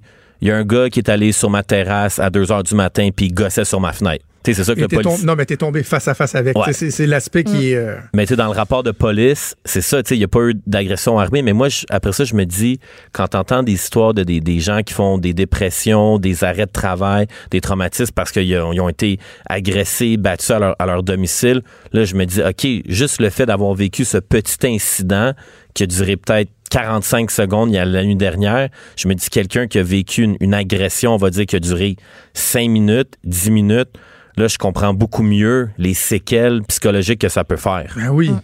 Parce que moi, c'est certain que ce soir, mais tu sais, hier soir, après que c'est arrivé, je suis allé me coucher sur mon divan dans le salon. Tu sais, j'ai, j'ai mis un film, je me suis couché sur mon divan. Tantôt, comme j'ai dit, j'ai pris ma douche, j'étais un peu nerveux. Tu sais, ce soir, je me, je me forçais à me coucher dans mon lit puis de me dire, bon, c'est un incident, euh, tu sais, par pur hasard, puis ça arrivera plus. Mais il faut définitivement faire attention. Tu sais, après ça, là, je me dis, est-ce que je vais, je m'en vais au Canadian Tire tantôt, puis je m'achète des lumières à détection de mouvement? Un bat de baseball. Mais, Non, mais. Ben, ouais, non, ben, mais c'est juste une le- question qui- Non, mais non, mais la là, question mais se tu pose. Tu veux te avoir- protéger? Ben oui, c'est ça. Fait, que- fait qu'après ça, tu sais, je pense pas que c'est une question non plus de devenir comme ultra protecteur, mais je me dis après ça, je pense que c'est aussi important de garder la base. De juste dire, toujours s'assurer de bien. Parce que je me dis, hier soir, si ma porte avait été débarrée, peut-être que le gars, au lieu d'aller à ma fenêtre, il serait rentré directement. Puis là, ça devient une autre histoire quand t'as quelqu'un. euh, moi, je suis couché dans mon lit tout nu, euh, puis je me réveille, puis un gars dans, mon, euh, dans ma chambre à coucher. euh, c'est pas la même chose que tomber face à face à travers une vitre. Non. Non, non, c'est ça. Fait que, ouais, non, tout. euh, en tout cas, bref, euh, je compatise beaucoup plus maintenant avec tous les gens qui ont déjà été euh, victimes. Puis n'oubliez pas de toujours bien barrer et fermer. Ouais, c'est vraiment ça. Nos mères avaient raison. En tout cas, ma mère avait raison quand elle me chicanait quand j'essaie la porte débarrée. Ouais, c'est ça. Puis là, tu sais que ton chum, il a vraiment raison, Maud, quand il te chicane pour te dire de, Ouais. de bien barrer tes portes. Je vais y repenser, mais que j'oublie, là, des fois, là, de. Mais il y a toujours un. C'est toujours quand tu. Mettons, quand tu vas te, te coucher ou que tu. euh, tu sais, tu te dis. J'ai-tu oubli- j'ai-tu oublié quelque chose? J'ai-tu fait quelque chose de pas correct? Ouais. Mais là, Jonathan, j'ai une question pour toi par rapport à. J'ai une théorie de conspiration. C'est quoi? Euh, c'est que par rapport à mon logement, je me fais évincer, puis j'avais 30 jours pour répondre, puis ma date limite pour refuser d'être évincé, c'est vendredi. J'ai donné ma réponse hier matin par le processus de la régie du logement. Est-ce que tu penses qu'il y a des propriétaires vraiment horribles qui se disent on va envoyer des gens chez nos locataires pour leur faire peur, pour leur créer le sentiment d'insécurité dans leur logement? Ça- moi, je trouve que la coïncidence, est quand même. euh, c'est frappant. Tu veux jamais t'imaginer qu'il y a une espèce de. que c'est pas une théorie du complot, là, mais. Ouais, ouais, mais de conspiration. Tu arrives à un certain moment, puis tu te dis. Y a-tu quelque chose qui se passe de plus qu'un simple gars qui m'a trouvé par hasard puis qui a décidé que c'est euh, c'est chez nous qui s'essayait? Ouais, parce que quand, on pense, exemple, à l'histoire de Jonathan, de, de- de sa sœur, c'est après l'incident, elle était plus bien chez elle. Sais, elle a dit, je veux vendre cette propriété-là, je veux plus habiter là, je suis plus bien, je suis plus au rez-de-chaussée. Fait que j'essaie juste de penser, je me dis, c'est une technique malveillante? Peut-être que j'étais un petit peu trop euh, extrême, mais c'était juste une idée que, que je me demandais. Je suis revenu. Je sais pas si vous étiez rendu compte que je suis plus là. Oui, Maud, Maud me l'a signifié. j'essaie de parler puis d'avoir un discours cohérent en même temps de lire ce qui se passait. Fait que, en tout cas, je- Le, le- le- mon- notre système bizarre, euh, a planté réponses, vraiment, il se passe, euh, tu suscites de drôles de réactions, Jean Trudel. Ouais. Euh, écoute, hey, merci d'avoir euh, partagé ça euh, avec nous. Je te souhaite, euh, je te souhaite de la sérénité. Merci. Ce soir, on essaie de pas trop penser à mille et un scénarios du pourquoi, comment le gars va-tu revenir. Euh, espérons, ben non, on est, on, je pense qu'on peut être certain que c'était c'était une bad luck euh, Ouais. et que et que tu seras pas euh, trop traumatisé de ça. Puis surtout, merci d'avoir accepté de, de venir partager ça. C'est une discussion qui, est- qui est intéressante, puis aussi de sensibiliser les gens à, à bien se protéger. Bon, mais très Faire bien, mais merci. Mais ça m'a fait. prendre pour acquis. Ouais, mais le fait d'en parler, ça me. Oui. c'est comme ta thérapie. Ouais, c'est comme ma, ma thérapie. je viens ventiler. Fait que je suis sûr que ce soir, je vais bien dormir. Je vais, je vais écouter un bon balado sur Cube Radio. Ça va m'aider à bien C'est dormir. bon. Voilà. On devrait installer un divan dans notre studio, faire un peu de, de thérapie. On n'est pas pire euh, là-dedans. Hey, Jean Trudel, chef de contenu pour euh, Numérique. Merci beaucoup. Je te souhaite une excellente journée. J'espère qu'elle va se dérouler mieux que celle d'hier. C'est terminé. Merci, bon. Jean. À bientôt. Salut. Des débats, des commentaires, des opinions. Ça, c'est franchement dit. Cube Radio. On a appris une nouvelle euh, tragique, très triste, euh, qui a été euh, diffusée au cours des dernières heures. Tragédie qui semble s'être jouée au cours de la nuit à Mascouche, sur le chemin des Anglais, alors qu'une mère de six enfants aurait été assassinée. Il y a une enquête qui est en cours et pour en discuter, on va aller rejoindre notre collègue Marianne Lapierre de TVA qui est sur le terrain. Salut Marianne. Bonjour Jonathan. Alors, qu'est-ce qu'on sait de cette affaire-là, Marianne? C'est une histoire terrible. Il y a encore pas mal, pas mal de questions là, qui demeurent en suspens, Jonathan. Euh, mais le résultat, il est absolument terrible. Alors que c'est une mère, vous avez raison, de six enfants qui a trouvé la mort dans sa résidence, résidence donc familiale, à chemin des Anglais. Et notre métier nous amène à voir des choses épouvantables, des choses d'une grande tristesse. Et Jean-François, euh, euh, pardon, euh, euh, Jonathan, lorsque euh, on a vu ces enfants, les six enfants, sortir, il est à peu près 8 heures ce matin, Ah, de la résidence pour être amenés par les policiers. Il y a un enfant qui avait, euh, imaginez un, un- un manteau là, de policier qui lui avait été mis sur les épaules. Euh, des, les policiers qui avaient même les sièges de bébés parce qu'on parle d'enfants âgés entre un an peut-être et 12 ans. Euh, la plus vieille me disait un voisin à peu près 12 ans. Donc, ces enfants-là ont été amenés, ils sont, bon, pris en charge, possiblement par des proches, mais vraiment d'une infinie tristesse, alors que euh, les informations dont on dispose sont à l'effet qu'à 4 heures du matin, il y a un appel qui est logé au 911. On ne sait pas qui a appelé le 911, mais les policiers de Mascouche, dans un premier temps, se présentent. Ils découvrent sur place, donc, les six enfants. Il y a également une femme et un homme. Les deux ont été blessés. On comprend que c'est un couple, là, euh, tous deux âgés d'une trentaine d'années. Les deux sont blessés, la femme plus gravement. Ils sont tous deux transportés à l'hôpital. L'homme est hors de danger, mais la femme a succombé à ses blessures. Donc, la mère des enfants, elle est décédée. Maintenant, la question, c'est de savoir quel est le, le motif de l'agression. Ben Qu'est-ce oui. qui s'est passé? De quelle façon ça s'est passé? Et là, à ce moment-ci, toutes les hypothèses, Jonathan, sont sur la table. Je parlais encore il y a quelques minutes à peine avec les policiers. Ce que l'on me dit, c'est que toutes les hypothèses sont sur la table. Est-ce que c'est une dispute conjugale Oui. qui a mal tourné, par exemple? Ça, c'est une des hypothèses. Est-ce que on est dans toute autre chose avec une troisième personne qui serait impliquée dans cette agression-là? Et encore là, il y a différentes ramifications. Est-ce que c'est une personne qui connaissait les victimes euh, et il y a eu une dispute ou enfin il s'est passé un événement ou c'est vraiment euh, comme un braquage de domicile, un vol, par exemple, qui a mal tourné ou encore même une erreur sur la personne? Des gens entrent, s'en prennent à ce couple euh, qui serait sans histoire, là, selon ce que l'on sait. Euh, et, et, et la dame décède des suites de, de, de ses blessures. Bref, vraiment le mystère qui demeure entier. Les enquêteurs de la Sûreté du Québec euh, qu'on voit arriver, je vois encore un enquêteur présentement au moment où je vous, parle qui entre euh, sur la scène comme tel. Il y a le poste de commandement. L'identité judiciaire également qui est arrivée dans la dernière demi-heure. Et ce qu'on me dit, là, Jonathan, c'est que la scène va parler. On va comprendre davantage, probablement au courant de la journée, là, euh, ce à quoi on a affaire finalement. Mais chez le voisinage, euh, je parlais avec un voisin qui connaît très très bien euh, ce couple-là. Euh, il était atterré là, ce matin d'apprendre euh, une situation comme celle-là. vraiment, c'est, c'est, c'est épouvantable. On l'est tous, là, donc on peut imaginer un peu pour les gens qui, qui les côtoient. Bref, c'est d'une infinie tristesse qui est vécue ici et il y a beaucoup, beaucoup, beaucoup de questions encore qui demeurent. Et Marianne, tu disais donc dans les discussions que tu as eues avec les gens du voisinage, on parle d'une famille qui serait, qui serait sans histoire. On parle pas de Ouais. de- de- d'une famille qu'on serait habitué de voir la police se rendre sur les lieux pour des, des, des, des trucs comme ça ou euh, quoi que ce soit? Et, et même que je te dirais, Jonathan, que lorsque j'ai même évoqué la possibilité que ça puisse être un drame conjugal, euh, que ça puisse être en fait une, dispute conjugale là, qui aurait mal tourné, le voisin euh, semblait là, vraiment pas comprendre où, où, où je pouvais aller, là, dans le sens où euh, lui, c'était même pas une possibilité dans sa tête. Là. Euh, bon, évidemment, on ne sait jamais ce qui se passe chez nos voisins, mais n'en demeure pas moins là, que le sentiment général et même euh, était vraiment là à l'effet que, que, que ce serait pas ça, mais en même temps, tout est sur la table. On ne le sait pas du tout. Et vraiment, les enquêteurs s'attendent à avoir des réponses à travers ce qu'ils vont voir sur place, à travers la scène, parce que j'ai l'impression qu'on est en attente de mandat. Ça fait un certain temps là, avant qu'on entre à l'intérieur comme tel de, de la maison. Donc, euh, bon, il y aura aussi ben, des, des, des entrevues qui vont être faites avec d'éventuels témoins. Et là, je comprends euh, c'est délicat, mais probablement avec les enfants également. Est-ce qu'ils Ben ont été vraiment témoins? Ils étaient à l'intérieur. Comment tout ça s'est passé? S'ils sont en mesure de dire, euh, ça aussi, ça reste à voir, là, mais ça va permettre probablement d'éclairer euh, les enquêteurs. Ouf. Alors, on a une pensée pour euh, ces enfants-là qui viennent de perdre leur mère. On va suivre euh, les développements au cours, au cours des prochaines heures. Marianne Lapierre, journaliste à TVA. Merci, nous avons parlé. Ça me fait plaisir. Merci, au revoir. Merci, merci. Un travail de journalisme qui est pas euh, qui est pas évident, monde. hein, franchement, d'aller sur le terrain. Là, Marianne disait juste de cette les de voir, enfants, euh, voir les enfants. Là, c'est pas c'est pas évident.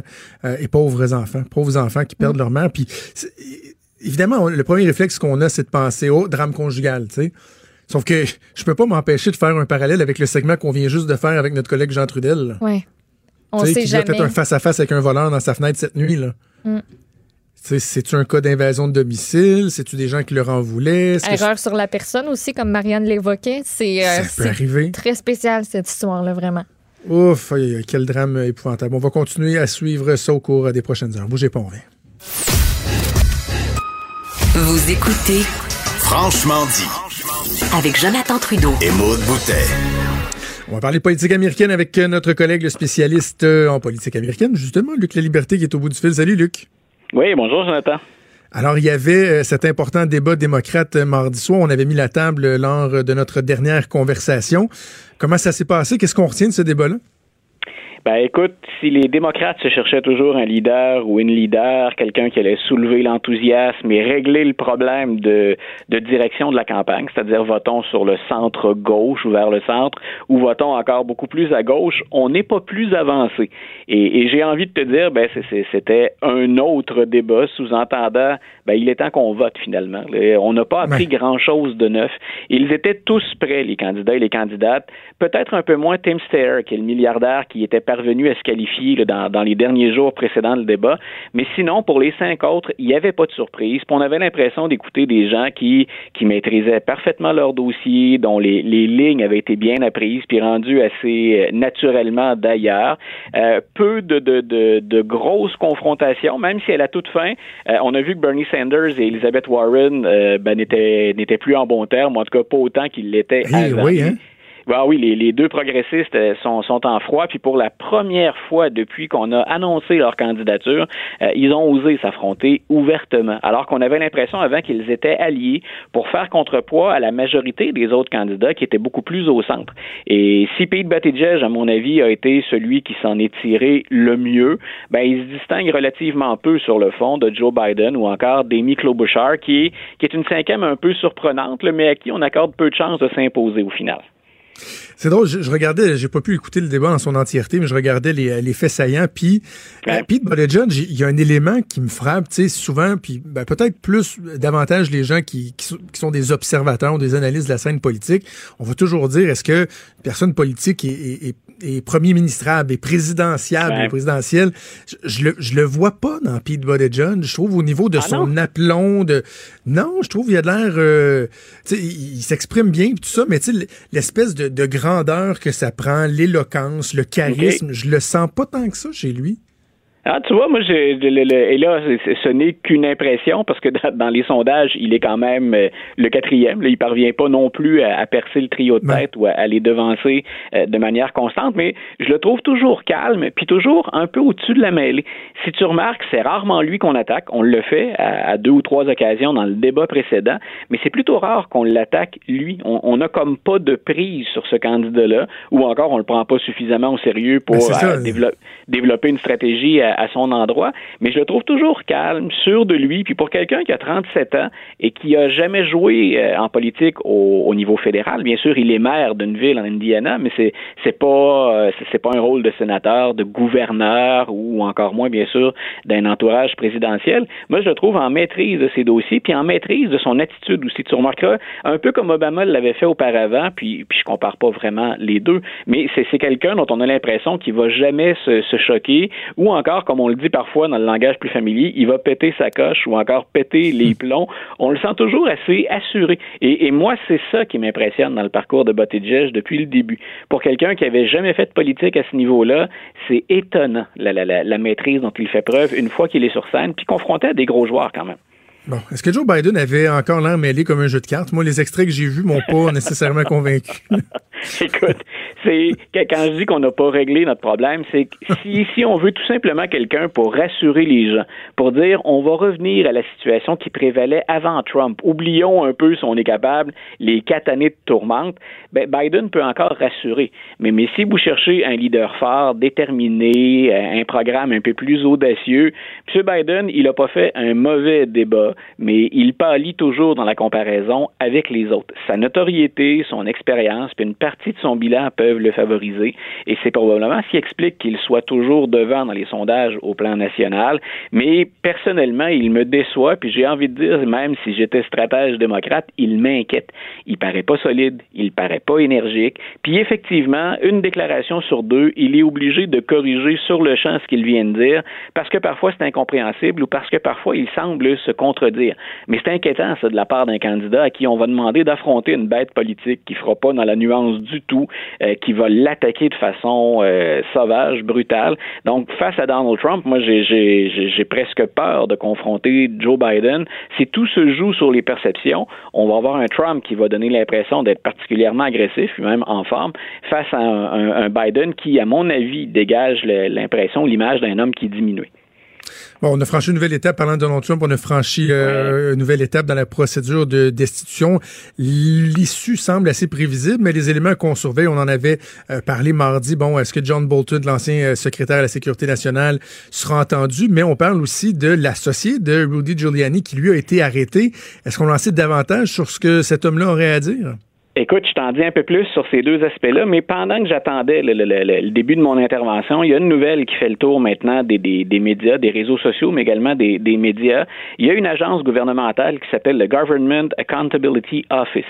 C'est euh, une agence fédérale neutre, c'est non partisan, et ça rend des comptes au Congrès américain, à savoir ben, est-ce qu'on dépense bien essentiellement l'argent du Congrès?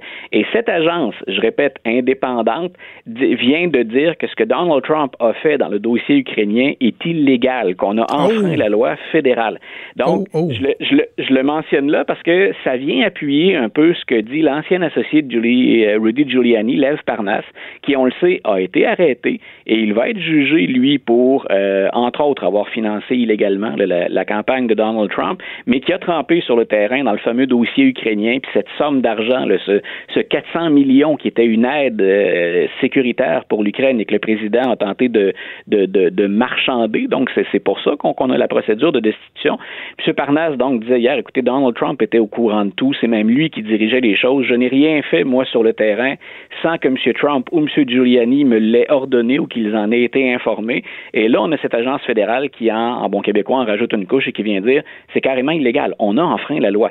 Donc, la, stratégie républicaine, qui jusqu'à maintenant consiste à fermer les yeux sur le dossier, puis à dire on va maintenir le président dans ses fonctions, peu importe ce qui va se passer au Sénat.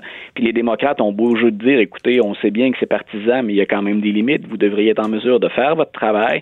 Et nous, parce qu'on commence mardi le procès, nous, on veut entendre de nouveaux témoins. Puis on veut que les informations dont je te fais part là, les démocrates souhaitent qu'on les entende pendant le procès, alors que c'est pas ce que les républicains envisageaient.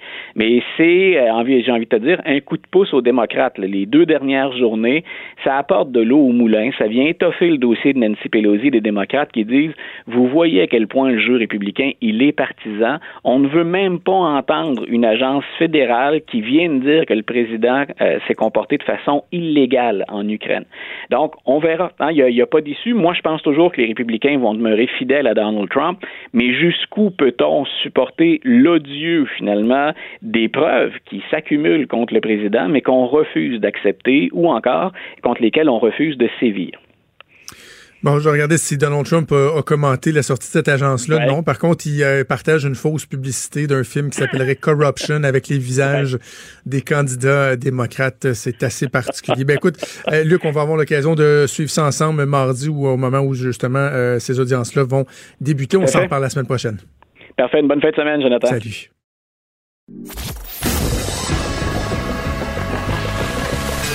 Franchement dit. Appelez ou textez au 187 Cube Radio 1877 827 2346.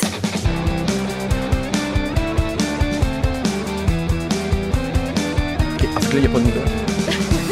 Non, il n'y a pas de nouvelles. Ah, mon Dieu, on vous entend. Oui, bonjour. Bon, On vous entend, on fait de la radio live. On est live. C'est la chronique Disque dur avec Stéphane Plante que vous avez entendu. Salut Stéphane. Salut, Jonathan. Tu m'as surpris. Euh, mais moi, j'ai rien fait. là. Euh, Stéphane, Oui. j'aime ça quand on parle du Rock and Roll Hall of Fame. C'est ça, oui. tu vas nous parler d'édition 2020. De- entre oui, parce que c'était hier qu'on a annoncé finalement les six, euh, ceux qui ont été retenus, parce que chaque année, on propose une dizaine de noms et tout. là, les grands experts du Rock and Roll Hall of Fame se penchent sur la question. Il y a aussi un vote populaire, mais on verra que le vote populaire cette année n'a pas été très considéré. Il y a une petite grogne sur Internet, ces médias sociaux. Mais tout d'abord, ben, le, le- le nom des six qui ont été euh, choisis, euh, Doobie Brothers, T-Rex, Notorious B.I.G. ou Biggie Smalls ou Yeah. Christopher Wallace de son vrai nom. Euh, Nine Inch Nails, Dépêche Mode et Whitney Houston. Euh, il y en a quatre là-dedans que c'était la première fois qui étaient soumis. Parce qu'on peut soumettre un nom plus qu'une fois. Il n'y a pas vraiment de limite. Et quand je dis ça, soumettre un nom, c'est pas les artistes eux-mêmes qui font les démarches. C'est plutôt les gens, le- l'espèce d'intelligentsia du rock euh, qui décident, ah ben moi je veux proposer tel ou tel artiste. Et ceux qui étaient là pour la première fois cette année, mais Doobie Brothers, Whitney Houston, Notorious B.I.G. et T-Rex. Euh, donc il y a des malheureux là-dedans, des groupes qui n'ont pas été choisis. Donc, Judas Priest, MC5, Motorhead, Thin Lizzy, Soundgarden, Dave Matthews Band. Et Dave Matthews Band, ce qui est un peu malheureux, c'est lui qui était numéro un du vote populaire. Donc, euh, un million euh, de fans ont demandé, ont réclamé qu'il soit là cette Ça année. n'a pas pensé. Ça n'a pas passé. Les, les, les, les experts Dis-moi, ont dit non. Stéphane, quand on parle, par exemple, du, euh, du Panthéon de la renommée du, du baseball majeur, tu as un nombre limite d'années d'éligibilité. Tu sais, au bout, je pense, de trois ou quatre fois, si tu n'as pas eu le peut-être que tu fasses attention quand tu dis ce mot-là, il faut que ça sorte bien, éligibilité. Euh, et donc, tu as un nombre de, de- de fois limite que tu peux présenter ta candidature, puis si tu n'as pas eu le nombre de votes suffisant, ben, too bad.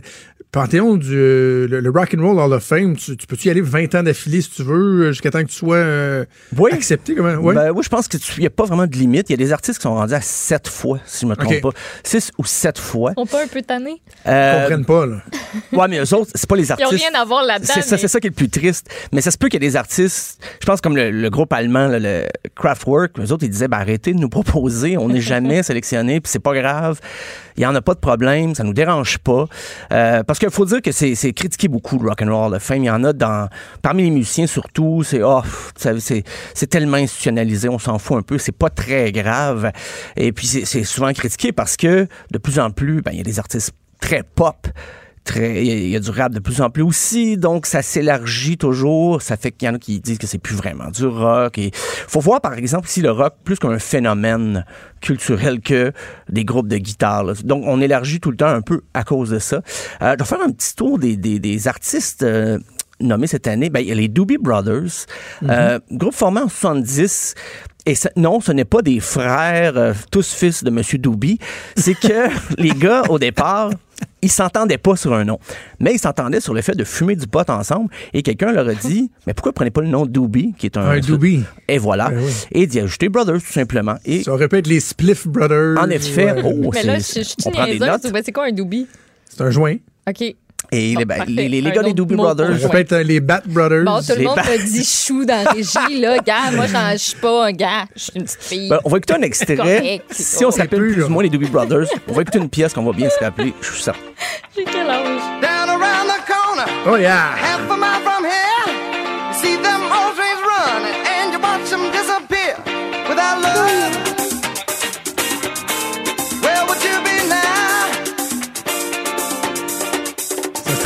très, c'est très, très bon, ça. C'est très, très bon. Ça vieillit, ça vieillit bien, je trouve. J'ai souvent entendu des chansonniers euh, enchaîner ça après avoir calé un pichet sur scène.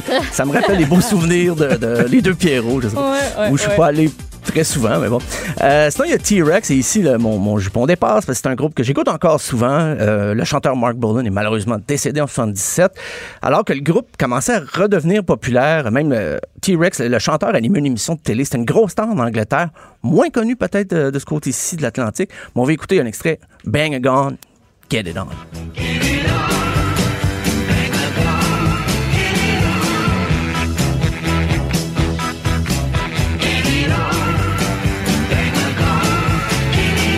Ah oui, ça aussi. euh, On connaît ça. On connaît ça. C'était un proche de Bowie à l'époque. Il y avait leur petite chicane, là, mais quand même, c'était euh, des, des musiciens qui fréquentaient les mêmes, euh, les mêmes bars à Londres et peut-être euh, ils ont fait les, les mêmes péchés ensemble, euh, les, les 400 coups, comme on dit. Le prochain, quand je parlais de cas peut-être un peu controversé pour certains, c'est Notorious B.I.G. qui, Ouais. euh, qui, qui- qui nous a quittés et mort, assassiné en 97. Euh, tu sais, des fois, on se dit, ah, j'ai... euh, j'ai commencé à écouter de la musique parce que l'artiste est décédé, puis je l'ai connu, ce qui est le pire moment en soi parce que tu le verras jamais en spectacle. Mais moi, je connaissais même pas en 97, je savais même pas que c'était qui. Quand il est décédé, c'est là que j'ai su c'était qui. C'était pas une période de ma vie où j'écoutais beaucoup de rap, pour le dire. Euh, mais on va écouter quand même l'extrait Juicy. I made the close and personal with Robin Leach. And I'm all from cheap. I smoke stuff with my peeps all day. Spread love. Oh! Ça, en fait, toi, ça, ça, ça fait le même phénomène que moi avec euh, Stone Temple Pilots. Tu sais, que je connaissais vaguement, mais que j'ai découvert vraiment après le décès de Scott Whelan. Tu sais. Ben moi, le nom me disait absolument rien en 97. Je l'ai connu quand ça a été annoncé. Euh, Mais ce gars-là, est-ce que vraiment il avait fait assez de stock, avait eu une notoriété, justement, le B.I.G., euh, suffisante pour être au Rock and Roll Hall of Fame? Ben, je pense que sa notoriété, le côté légende, vient beaucoup de sa triste fin. Ouais, c'est là. ça que j'allais dire aussi. C'est beaucoup ça. Son assassinat, Puis, euh, dealer. Il avait produit beaucoup d'albums en peu de il temps. était puis, euh, assassiné, c'était inc- en tout cas. Ben, c'est Ouais. ça, il est mort en- d'une façon dont tu te rappelles. Là. Il est Euh, mort voilà. dans son sommeil. Non. Euh, les prochains Nine Inch Nails, euh, là, on est plus dans l'industriel euh, que dans le rock comme tel. Euh, moi, je me souviens quand j'étais DJ, euh, justement, on me demandait constamment de faire jouer la chanson Closer de Nine Inch Nails, mais j'étais Ben oui. j'étais tanné un peu parce que elle est longue, puis je veux dire, je l'ai fait jouer souvent. Mais le plus souvent, c'est des gars chauds qui venaient me voir en disant Hey, mais la, la, toune, là, Fuck you like an animal. Et moi, je disais Ah, excuse, mais c'est ça le titre? C'est ça le vrai titre? Parce que si tu me dis pas le titre, je peux pas savoir. C'est, ben, Oh. j'ai niaisé. Ouais, je sais. Je sais. J'étais un Oh. peu. Mais bon, quand même, euh, Trent Reznor, le, le principal intéressé, euh, dit qu'il était très surpris, lui, euh, de se retrouver comme ça euh, au Rock'n'Roll Hall of Fame parce qu'il il croyait que Nine Inch Nails a toujours tombé un peu dans une craque et que le groupe avait plus ou moins de reconnaissance, mais il y avait son fanbase. Il était très heureux avec ça. Mais on va écouter quand même un extrait de la pièce que j'ai refusé de mettre bien Ben souvent. oui.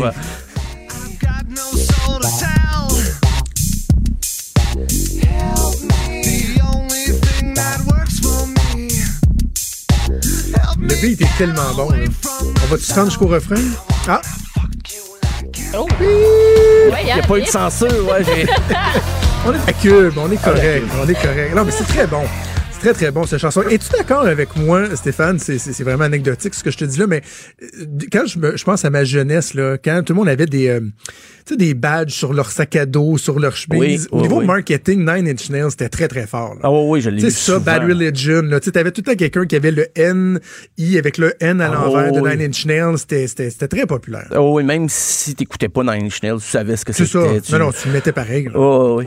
Euh, les prochains, Dépêche Mode, plus années 80, début début 90. euh, toujours, le groupe fait encore des spectacles régulièrement. Euh, avec une pièce qui me, me rappelle un peu, je voyais les gens danser au passeport sur Saint-Denis. euh, Enjoy the Silence.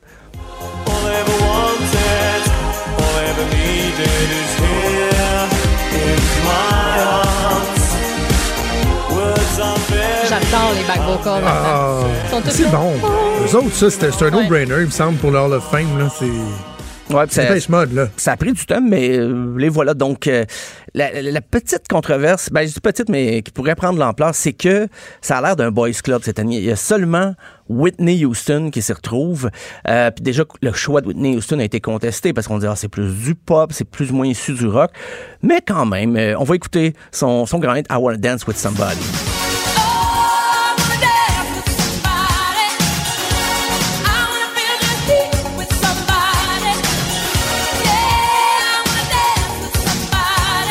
Sais que tu viens de m'apprendre que c'est Whitney Houston qui chantait cette chanson-là. Ah, OK. Bon, ben Pourtant, voilà. je connais Whitney Houston, je connais cette chanson-là, j'avais jamais catché que c'était elle qui l'a chantée, par exemple. Et ça fait d'elle une, euh, une intronisée. Oh, ouais, mais pas juste Mais, cette chanson-là. mais Stéphane, on peut-tu entendre, là, tu dis que ça a été un choix contesté, qu'on conteste Whitney Houston, par exemple, davantage que Notorious B.I.G., là, tu sais, c'est- Ouais.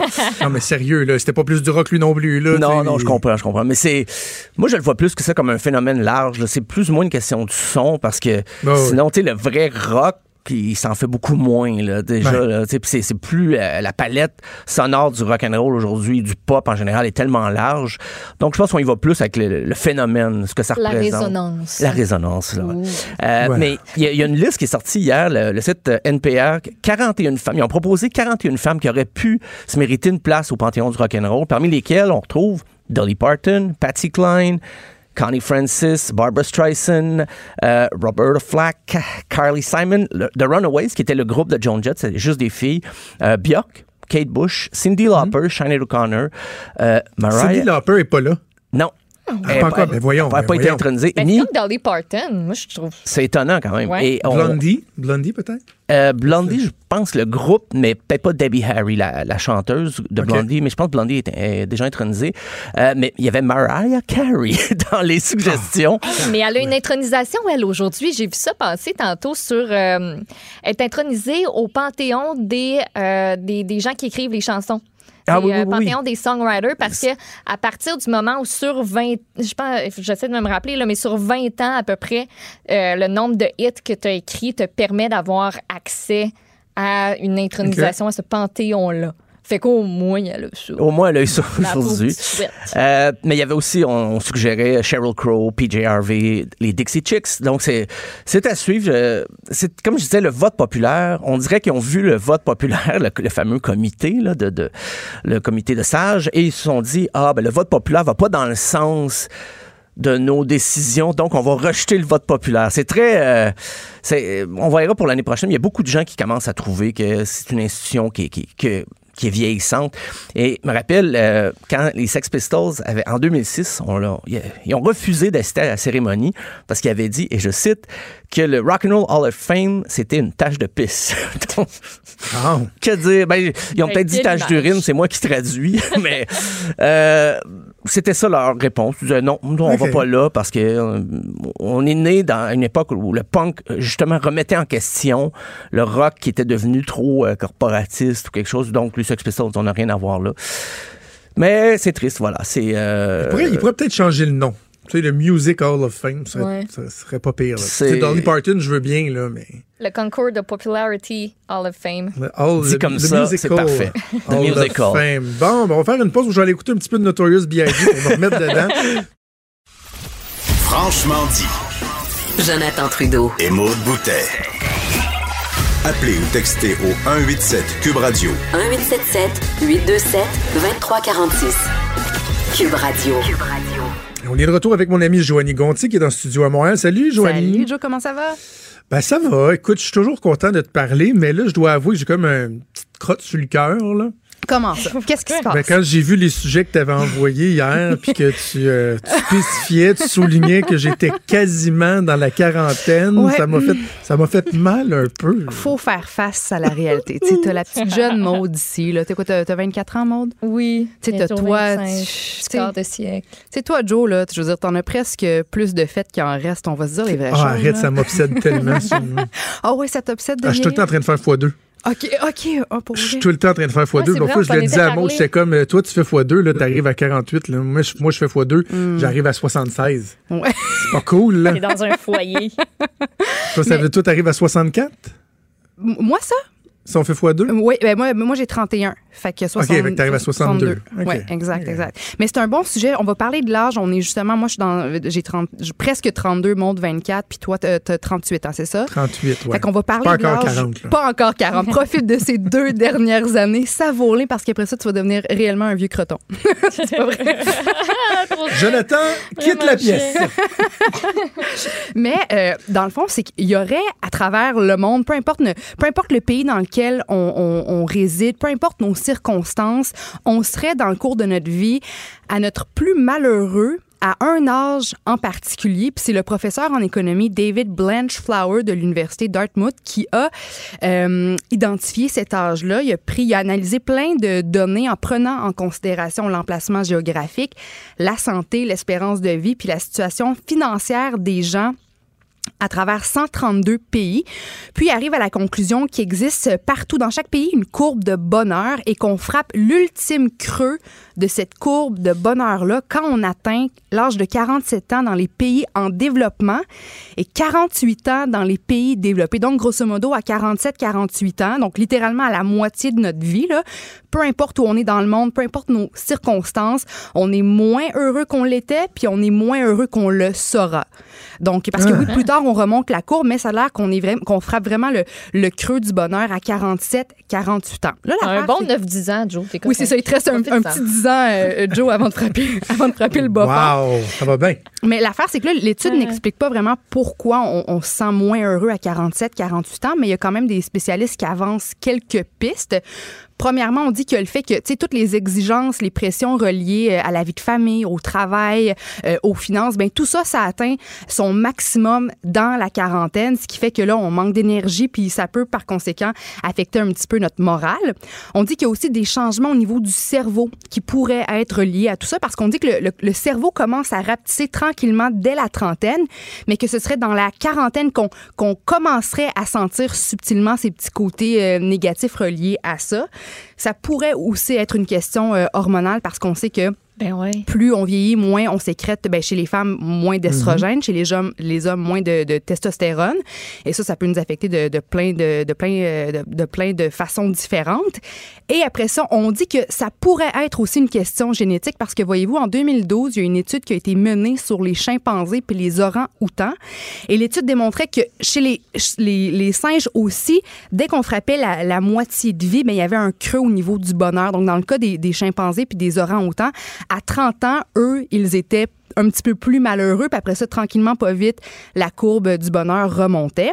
Mais on dit qu'il faut pas s'en faire parce qu'il y a espoir. Quand on atteint l'âge de 70 ans, notre degré de bonheur regrimperait au niveau qu'il était Mais quand on avait gros 20 gap, ans. ça.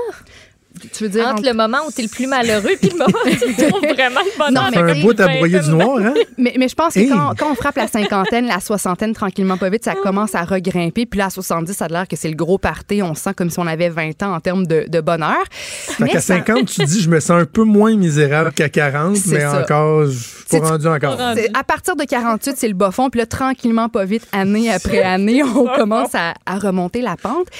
Puis je trouvais ça le fun qu'on soit d'âge différents, les trois ou presque, parce qu'on peut justement parler de comment nous, on, on- on- on vit le, le vieillissement. Est-ce que l'âge, ça nous fait peur? Est-ce que toi, Maude, là, tu sais, t'as presque 25 ans, je présume. Le là? quart de siècle Le quart de siècle. Comment est-ce que toi, tu vis ta vingtaine? Puis est-ce que le, le- le gros 30 ans, ça t'effraie?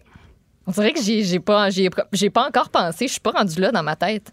J'ai encore à vivre, à me demander, euh, tu sais, au jour le jour, là, à pas savoir ce que je mange pour souper en soir. Mm. Fait que on dirait que penser à la trentaine, puis au fait que je vieillis, puis qu'à un moment donné, euh, je vais avoir besoin d'un dentier, je suis, j'ai pas encore assimilé ça, mettons. Puis, je suis vraiment pas rendue. Quand on dit qu'à 70 ans, tu vas euh, ressentir le même bonheur que tu ressentais dans ta vingtaine, est-ce que toi, tu juges que ta vingtaine, est-ce que tu te sens vraiment à, à la limite euphorique ou est-ce que tu te sens vraiment comblée? Puis est-ce que tu te sens réellement heureuse à date dans ta vingtaine? Ben, je pense que oui, mais admettons, le, le bonheur que j'ai d'être comblée professionnellement, Hmm. ça, je sais que je le retrouverai pas, mettons, à cet âge-là de 70 ans où tu es censé Ouais, être sur le party puis tout. Mais sinon, ben, ça je serais satisfaite d'être aussi heureuse que maintenant. OK. Toi, toi, Jonathan, est-ce que tu as eu une petite crise de la trentaine, tout comme moi? Est-ce que tu as eu ça, toi? Euh, 35, je l'ai pas aimé. Non. 30, euh, je me souviens pas que ça m'ait dérangé, mais 35, je l'ai pas aimé. Puis, mais j'anticipe le 40. J'anticipe le 40. Puis tu sais, moi, ce qui me, ce qui me frappe, c'est que dans, dans mon parcours professionnel, après partout où je suis passé, j'étais toujours le plus jeune. Tu sais. Ouais. Quand je suis devenu euh, attaché de presse de la télé Normando, j'avais 23 ans. J'étais de loin le plus, jeune, le plus jeune attaché de presse au gouvernement du Québec. Mm. Quand j'ai commencé comme directeur de communication de l'aéroport à 28 ans, j'étais très jeune. Puis là, je suis rendu à, à une étape où je regarde des gens qui m'entourent comme Maude, d'autres personnes à la radio. Je suis loin d'être le plus jeune. Par contre, à la télé, je suis encore euh, je suis jeune pour être à la télé. Ouais. Fait que je suis comme un- dans une espèce d'entre-deux. Puis autant que des fois, je me dis, ben, j'aime pas ça voir le temps passer. J'aime pas ça savoir que je, vais approcher la quarantaine, que la mi-parcours arrive. En même temps, j'assume bien le fait que moi, je, je vieillis, tu sais, comme physiquement, si Mm. tu veux, là. Même que c'est un atout. Tu sais, je me suis fait dire à un moment donné à la télé, c'est- une bonne chose que t'aies les cheveux, que j'ai des cheveux gris, parce que j'ai encore de babyface pas mal, Ouais, tu sais. ouais, ouais, Fait que c'est- fait que je- comme mes cheveux qui, qui grisonnent, je l'assume très, très bien. Mais c'est ça, il y a certains éléments qui, qui, qui dérangent plus. C'est plus quand je me projette à- dans, dans le futur puis que je me dis que, ouais, je- j'en ai un bout de fait, ça, ça, ça me dérange. un peu. Parce que dans le fond, toi, le fait de vieillir, t'associes ça au fait que la, la- le décès approche, veux, veux pas? Est-ce que c'est ça Totalement. qui te fait peur? OK. Totalement. OK. J'avais- Totalement. J'avais peur de de, vieillir que- mes- puis de dire que j'ai- moi, ce qui me fait le plus peur, Ah, c'est, c'est carrément ça. c'est la mort. Moi, c'est carrément ça. Je, veux, je, je veux vivre longtemps, puis Ouais. Je, je veux voir mes enfants grandir. Je vais être content de les voir grandir, franchir les étapes, mais plus eux vont franchir d'étapes, plus moi, je vais arriver proche d'une étape qui est inévitable un jour aussi. Là. Ouais, ouais, Puis non. ça, j'aime, j'aime pas ça, penser à ça. Quand je veux faire Mm. euh, ce que, ce j'appelle, moi, faire tilter mon cerveau, là, tu sais, tu penses à la fin du monde, à l'espace infini, puis à ta mort, là, c'est pas mal les trois affaires qui réussissent à faire drrrr le Il y a Richard tilter, Martineau là. aussi ici. Il parle pas de mort. Là. Il y a ça. Il y a ça. Mais, mais moi, Ouais. je- moi là, des crises capable. existentielles, de, de, me, de me rendre presque malade en, en pensant à l'univers, au trou noir, à l'aspect infini de l'univers, puis la petitesse de, de, de la planète et de ce qu'on est, puis de ce que notre vie représente dans, dans le grand spectre des choses. Ça me, fait- tu sais, moi, je, je pars en crise de panique. Là. Puis moi aussi, moi, j'ai vraiment eu une grosse crise euh, de panique à 30 ans, là, parce que j'ai une, vraiment une crise existentielle. Puis je me disais, wow, tu sais, me semble que 30 ans dans ma tête, que 10 ans, c'était tellement loin, c'était presque inatteignable. Puis là, on dirait que je vois plus les journées passer. Je me dis, j'ai presque 32 ans, puis je comprends pas. Il me semble que c'était hier que j'avais 30 ans. Pour moi aussi, bon, il y avait d'autres choses là-dedans qui, qui Ouais. impliquaient ma, mon espèce de, de, de petite crise. Si je voulais absolument être en santé, prendre ma vie en main, etc. Donc, je sentais que j'avais beaucoup de chats à fouetter. Ça a été vraiment un dur coup pour moi. Puis on dirait que, euh, d'un autre côté, là, je me dis, maintenant que je vais super bien, que c'est un privilège de vieillir, que c'est un cadeau de pouvoir passer euh, plusieurs longues années sur Terre. Puis j'essaie de, de, de me conditionner à voir ça comme quelque chose de positif. Mais c'est vrai, euh, tu sais, quand tu dis que, bon, les, les hommes, en fait, c'est les petits, les petits cheveux euh, euh, sel et poivre. Tu sais, c'est toujours beau. Puis les hommes, je trouve qu'ils vieillissent un peu mieux que les femmes. Puis c'est pas juste moi qui pense ça. En fait, c'est un peu la science qui le dit parce que les hommes, ça a l'air qu'ils ont plus de. Ils ont une peau plus épaisse ou plus grasse. Ouais. Ce qui fait que euh, les traits du vieillissement sont peut-être moins évidents pour eux. Tu sais, fait que tant mieux, tant mieux si tu vieillis bien, mon cher. Euh, Ouais, mais tu sais, faut, faut regarder aussi ce qui est, ce qui est positif. Là, on- quand tu vieillis, il y a, il y a- il y a des, il y a des côtés, des côtés qui sont moins agréables, il y en a d'autres qui sont, qui sont agréables. Je- je te raconte l'anecdote, c'est très personnel, mais c'est pas grave, on a l'habitude d'être très ouvert dans nos discussions. Ouais. Euh, ce matin, je me suis- c'est un, ma- un matin comme un autre. Là, le cadran a sonné. Moi, je, depuis 5 heures le matin, j'étais en train de lire mes journaux, puis Ma blonde, elle se réveille à 6 heures et là, euh, euh, notre petite qui a 5 ans se réveille, elle rentre dans la chambre, mais elle est comme plus poquée que d'habitude. Elle a les petits yeux poqués, son toutou est tout poqué. Puis là, elle embarque dans le lit, puis haut, elle s'en vient à quatre pattes. Puis d'habitude, elle est tout le temps en train de jaser tout de suite. Et là, elle fait juste se coucher entre ma blonde puis moi. Et là, on la prend comme en- sandwich, si tu veux. On fait un, un câlin avec elle. Puis là, j'entends mon grand qui va avoir 9 ans bientôt arriver avec son linge. J'ai décidé qu'il venait s'habiller dans notre chambre. Puis là, il voit qu'on dit pas un mot, qu'on est juste collé. Puis il s'en vient en arrière de moi, puis il se colle, puis il met le bras autour de sa sœur, puis de sa mère aussi. Puis on est resté comme ça pendant genre cute, 5-6 c'est minutes sans dire un mot. Puis je me dis, si le, le, le coup de vieillir, c'est d'être capable, par exemple, d'avoir des moments comme ça avec, avec mes enfants, ce que j'aurais pas pu faire début vingtaine, avec Mm. quand j'avais pas d'enfants, sais-tu quoi? Ça, ça me dérange pas de vieillir. Tu sais, de voir mes enfants qui vont s'accomplir et tout ça. Pour ça, là, ça, ça, le coût, il est, il est- il est pas trop élevé, tu comprends? Ah, t'as tellement raison. Puis je trouve ça tellement. C'est important ce que tu dis. C'est facile de se laisser prendre dans l'espèce de routine effrénée de la vie, le, le boulot, préparer les enfants pour l'école, mais de prendre comme ça une journée de semaine, le, le- le temps de se, de se coller en famille. Nous autres aussi, jeunes, on faisait ça. Les trois filles, on allait sauter dans l'île de mes parents. puis OK. On, on se couchait puis on se collait. Ça, c'était- c'était c'était plus la fin de semaine, mais quand même, c'est des moments, des souvenirs que je conserve. Puis, tu sais, ça fait en sorte qu'une famille reste serrée pendant longtemps. Donc, je suis vraiment, vraiment heureuse que, que tu puisses vivre, euh, vivre ces, ces moments-là avec tes, avec tes enfants aussi. Mais, euh, Jonathan, tu me disais que tu te lèves à 5 heures du matin pour, comment, pour lire tes journaux. Euh, c'est mon prochain sujet. Ben oui, c'est ça, vas-y. C'est mon prochain sujet. Est-ce que vous, vous branchez votre téléphone, euh, euh, votre téléphone intelligent sur la table de nuit avant de vous coucher? Oui. Bon. Non seulement je le branche, mais vive Ikea, j'ai acheté un truc euh, sans contact, là. Oui. Sais, je fais Ah, juste ben déposer ouais, mon ouais. téléphone dessus, puis euh, il, il se recharge, ça, c'est merveilleux. Hmm, bon. Donc, j'imagine que le matin, quand le, le cadran sonne, vous prenez rapidement, c'est pas long avant que vous avez, avant d'avoir le téléphone Ouais. dans les mains puis commencer à consulter les affaires. C'est ça? Moi, à 5h05, mon téléphone sonne. À 5h06, j'ai mon téléphone ouvert à côté de moi avec Mm. mon application OneNote pour prendre des notes des journaux que je lis et j'ai mon iPad sur mon ventre Eh en train de lire les journaux à 5h06. Après 5 minutes? Écoute. OK, Après non, une je, sais pas minute. je me trouvais. Non, après une minute. Après une minute. À ok. 5, je me réveille. À 6, l'iPad est ouvert avec mes journaux ouverts. Ouais. Je suis pas super que ça. Ben, vous n'êtes pas les seuls. Moi aussi, je fais la même affaire. Je prends mon téléphone, puis je commence à regarder les nouvelles ou à, à regarder mon Instagram. Puis, euh, selon une étude qui a été menée par la firme IDC Research, 80 des utilisateurs de téléphones intelligents utilisent leur téléphone cellulaire dans les 15 premières minutes de leur réveil. Mais ce serait une mauvaise habitude euh, à avoir parce que le fait d'être inondé de, de notifications, de nouvelles, de courriels, qu'on n'est même pas encore totalement réveillé, ben ça, ça augmenterait notre stress. Puis on n'a même pas encore commencé la journée, puis on se sentirait déjà dépassé par les événements. Puis dans le cas d'Instagram, je pense aux ados ou, personnes dans la jeune vingtaine, ou même moi, j'utilise Instagram le matin, ben tout de suite, on dirait que tu pars ta journée dans un état de... Tu te compares déjà à ce que tu vois à, à la vie des autres. Ça, c'est sûr que c'est pas nécessairement euh, l'idéal. Puis on dit aussi que consulter son téléphone intelligent dès le réveil, ben ça minerait notre capacité à bien prioriser les éléments dans notre journée. C'est qu'on est tellement bombardé à gauche, à droite de courriels, de trucs pour le travail, de sujets dont, dont on veut se parler, on prend des notes, que là, à un moment donné, c'est vraiment comme une espèce de tempête de choses à faire, puis on n'est plus capable de bien prioriser. Puis on dit que le matin, justement, il faut être capable de, de, de rester décroché de nos outils euh, intelligents pendant un certain moment pour être capable, après ça, de connecter avec son partenaire amoureux, de connecter Ouais. avec sa famille, de prendre une douche, un bon déjeuner. Puis là, après ça, on se met dans on se met dans, dans l'espèce de mood de, de job. Puis on a le même problème aussi à la fin de la journée avec les téléphones intelligents. C'est facile après la journée de travail de, de consulter les courriels à 7, 8 heures le soir. Puis ça, c'est pas bon.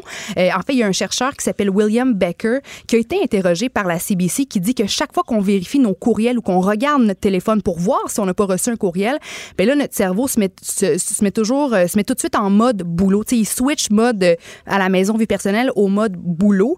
Puis sur long terme, ça fait qu'on reste constamment dans ce mode boulot-là. On n'est pas capable de, déc- de décrocher. Donc, en prenant son téléphone le matin puis en le consultant le soir devant la télé ou avant de se coucher, ben finalement, on décroche jamais, jamais, jamais. Puis sur le long terme, c'est super épuisant. Euh, on, peut, on peut tomber en burn-out plus facilement. On brûle littéralement la chandelle des, des deux bords. Puis moi, je commence à, à le remarquer. Je trouve que, tu sais, je je suis moins connectée, moins groundée dans ma journée quand j'ai toujours mon téléphone avec moi. Je, sais, je le consulte le matin, je le consulte le soir avant de me coucher, Est-ce que tu t'obliges des temps d'arrêt, euh, Joanie? Euh, de plus que en tu t'en plus. imposes? De plus en plus. Tu vois, avant, là, je veux dire, moi, j'aime ça prendre des bains, puis, mais sauf que, sauf que j'apportais mon téléphone avec moi dans le bain. Puis je, conti- tu sais, je continuais à, à être sur Instagram, je regardais les nouvelles, je pensais à des sujets, bon, pour des chroniques, par exemple, je répondais à, à du monde, puis je me dis, wow, mon petit temps, là, avec ma chandelle dans le bain, le, le temps que je m'accorde, oui, ben, j'ai encore mon maudit téléphone cellulaire. Fait que moi, je suis en train de me questionner, tu sais, je veux dire, est-ce que je suis vraiment obligée dans mon lit de passer un 15 minutes avec mon téléphone dans les mains dès le réveil? Est-ce que le soir, quand je regarde un film avec mon chum, est-ce que faut que je le regarde à, chaque pause commerciale ou à chaque, à chaque fois que j'ai un petit deux minutes? Tu sais, moi, je commence. Mais le problème, c'est que c'est encore une zone grise. Tu le consulter ses courriels ou envoyer des courriels après les heures du bureau, il n'y a pas encore de réglementation. Puis l'affaire, c'est qu'on se met beaucoup de pression. Tu sais, dans le milieu du travail, on a des, on veut répondre aux attentes, on veut montrer à notre patron qu'on est, qu'on est prêt à tout pour, là. oui, pour bien faire notre job. Puis on veut aussi avoir une promotion, gravir les échelons. Donc, on se sent en quelque sorte obligé de répondre aux attentes. Puis les attentes, ben malheureusement, euh, ça arrive à toute heure euh, de la journée. Vous comprenez? Fait qu'il y a un petit problème. Puis je pense qu'il faut vraiment avoir davantage cette réflexion-là. Absolument, absolument. Je pense que tout le monde s'en rend compte davantage. En même temps, on n'a pas tous les mêmes réalités. tu. T'as raison. C'est Quand c'est vraiment ton outil de travail, quand il faut que tu sois branché euh, un peu en tout temps, ça dépend des réalités. Mais l'important, c'est, si j'avais le résumer en terminant, c'est que moi, je veux pas euh, fermer la lumière le soir, que ma blonde, mettons, puis moi, on s'endorme, puis dire, hey, je voulais dire ça, puis j'y ai pas dit. Tu sais, je de- de- de- comprends. d'avoir comme Un oublié dossier non- de non parler, ouais. d'entretenir mes relations familiales, relations amoureuses, parce que j'ai été trop longtemps sur mon téléphone. Tu sais, si je suis capable de- d'essayer de, trouver l'équilibre, de tout faire ça en même temps, tant mieux, mais c'est vrai qu'il faut euh, rester conscient de tout ça. Bref, Mm. euh, c'est la- une réalité, c'est très, très, très moderne, c'est très contemporain. Oui. Joanie, toujours un plaisir. On se reparle la semaine prochaine. Merci à toi, Maude. Au revoir. À Joanie Nuit à la mise en onde et à Mathieu Boulay à la recherche. Je vous souhaite une excellente journée. On se reparle demain à 10h. Cette émission est maintenant disponible en podcast. Rendez-vous dans la section balado de l'application ou du site cube.radio pour une écoute sur mesure en tout temps. Cube Radio, autrement dit. Et maintenant, autrement écouté.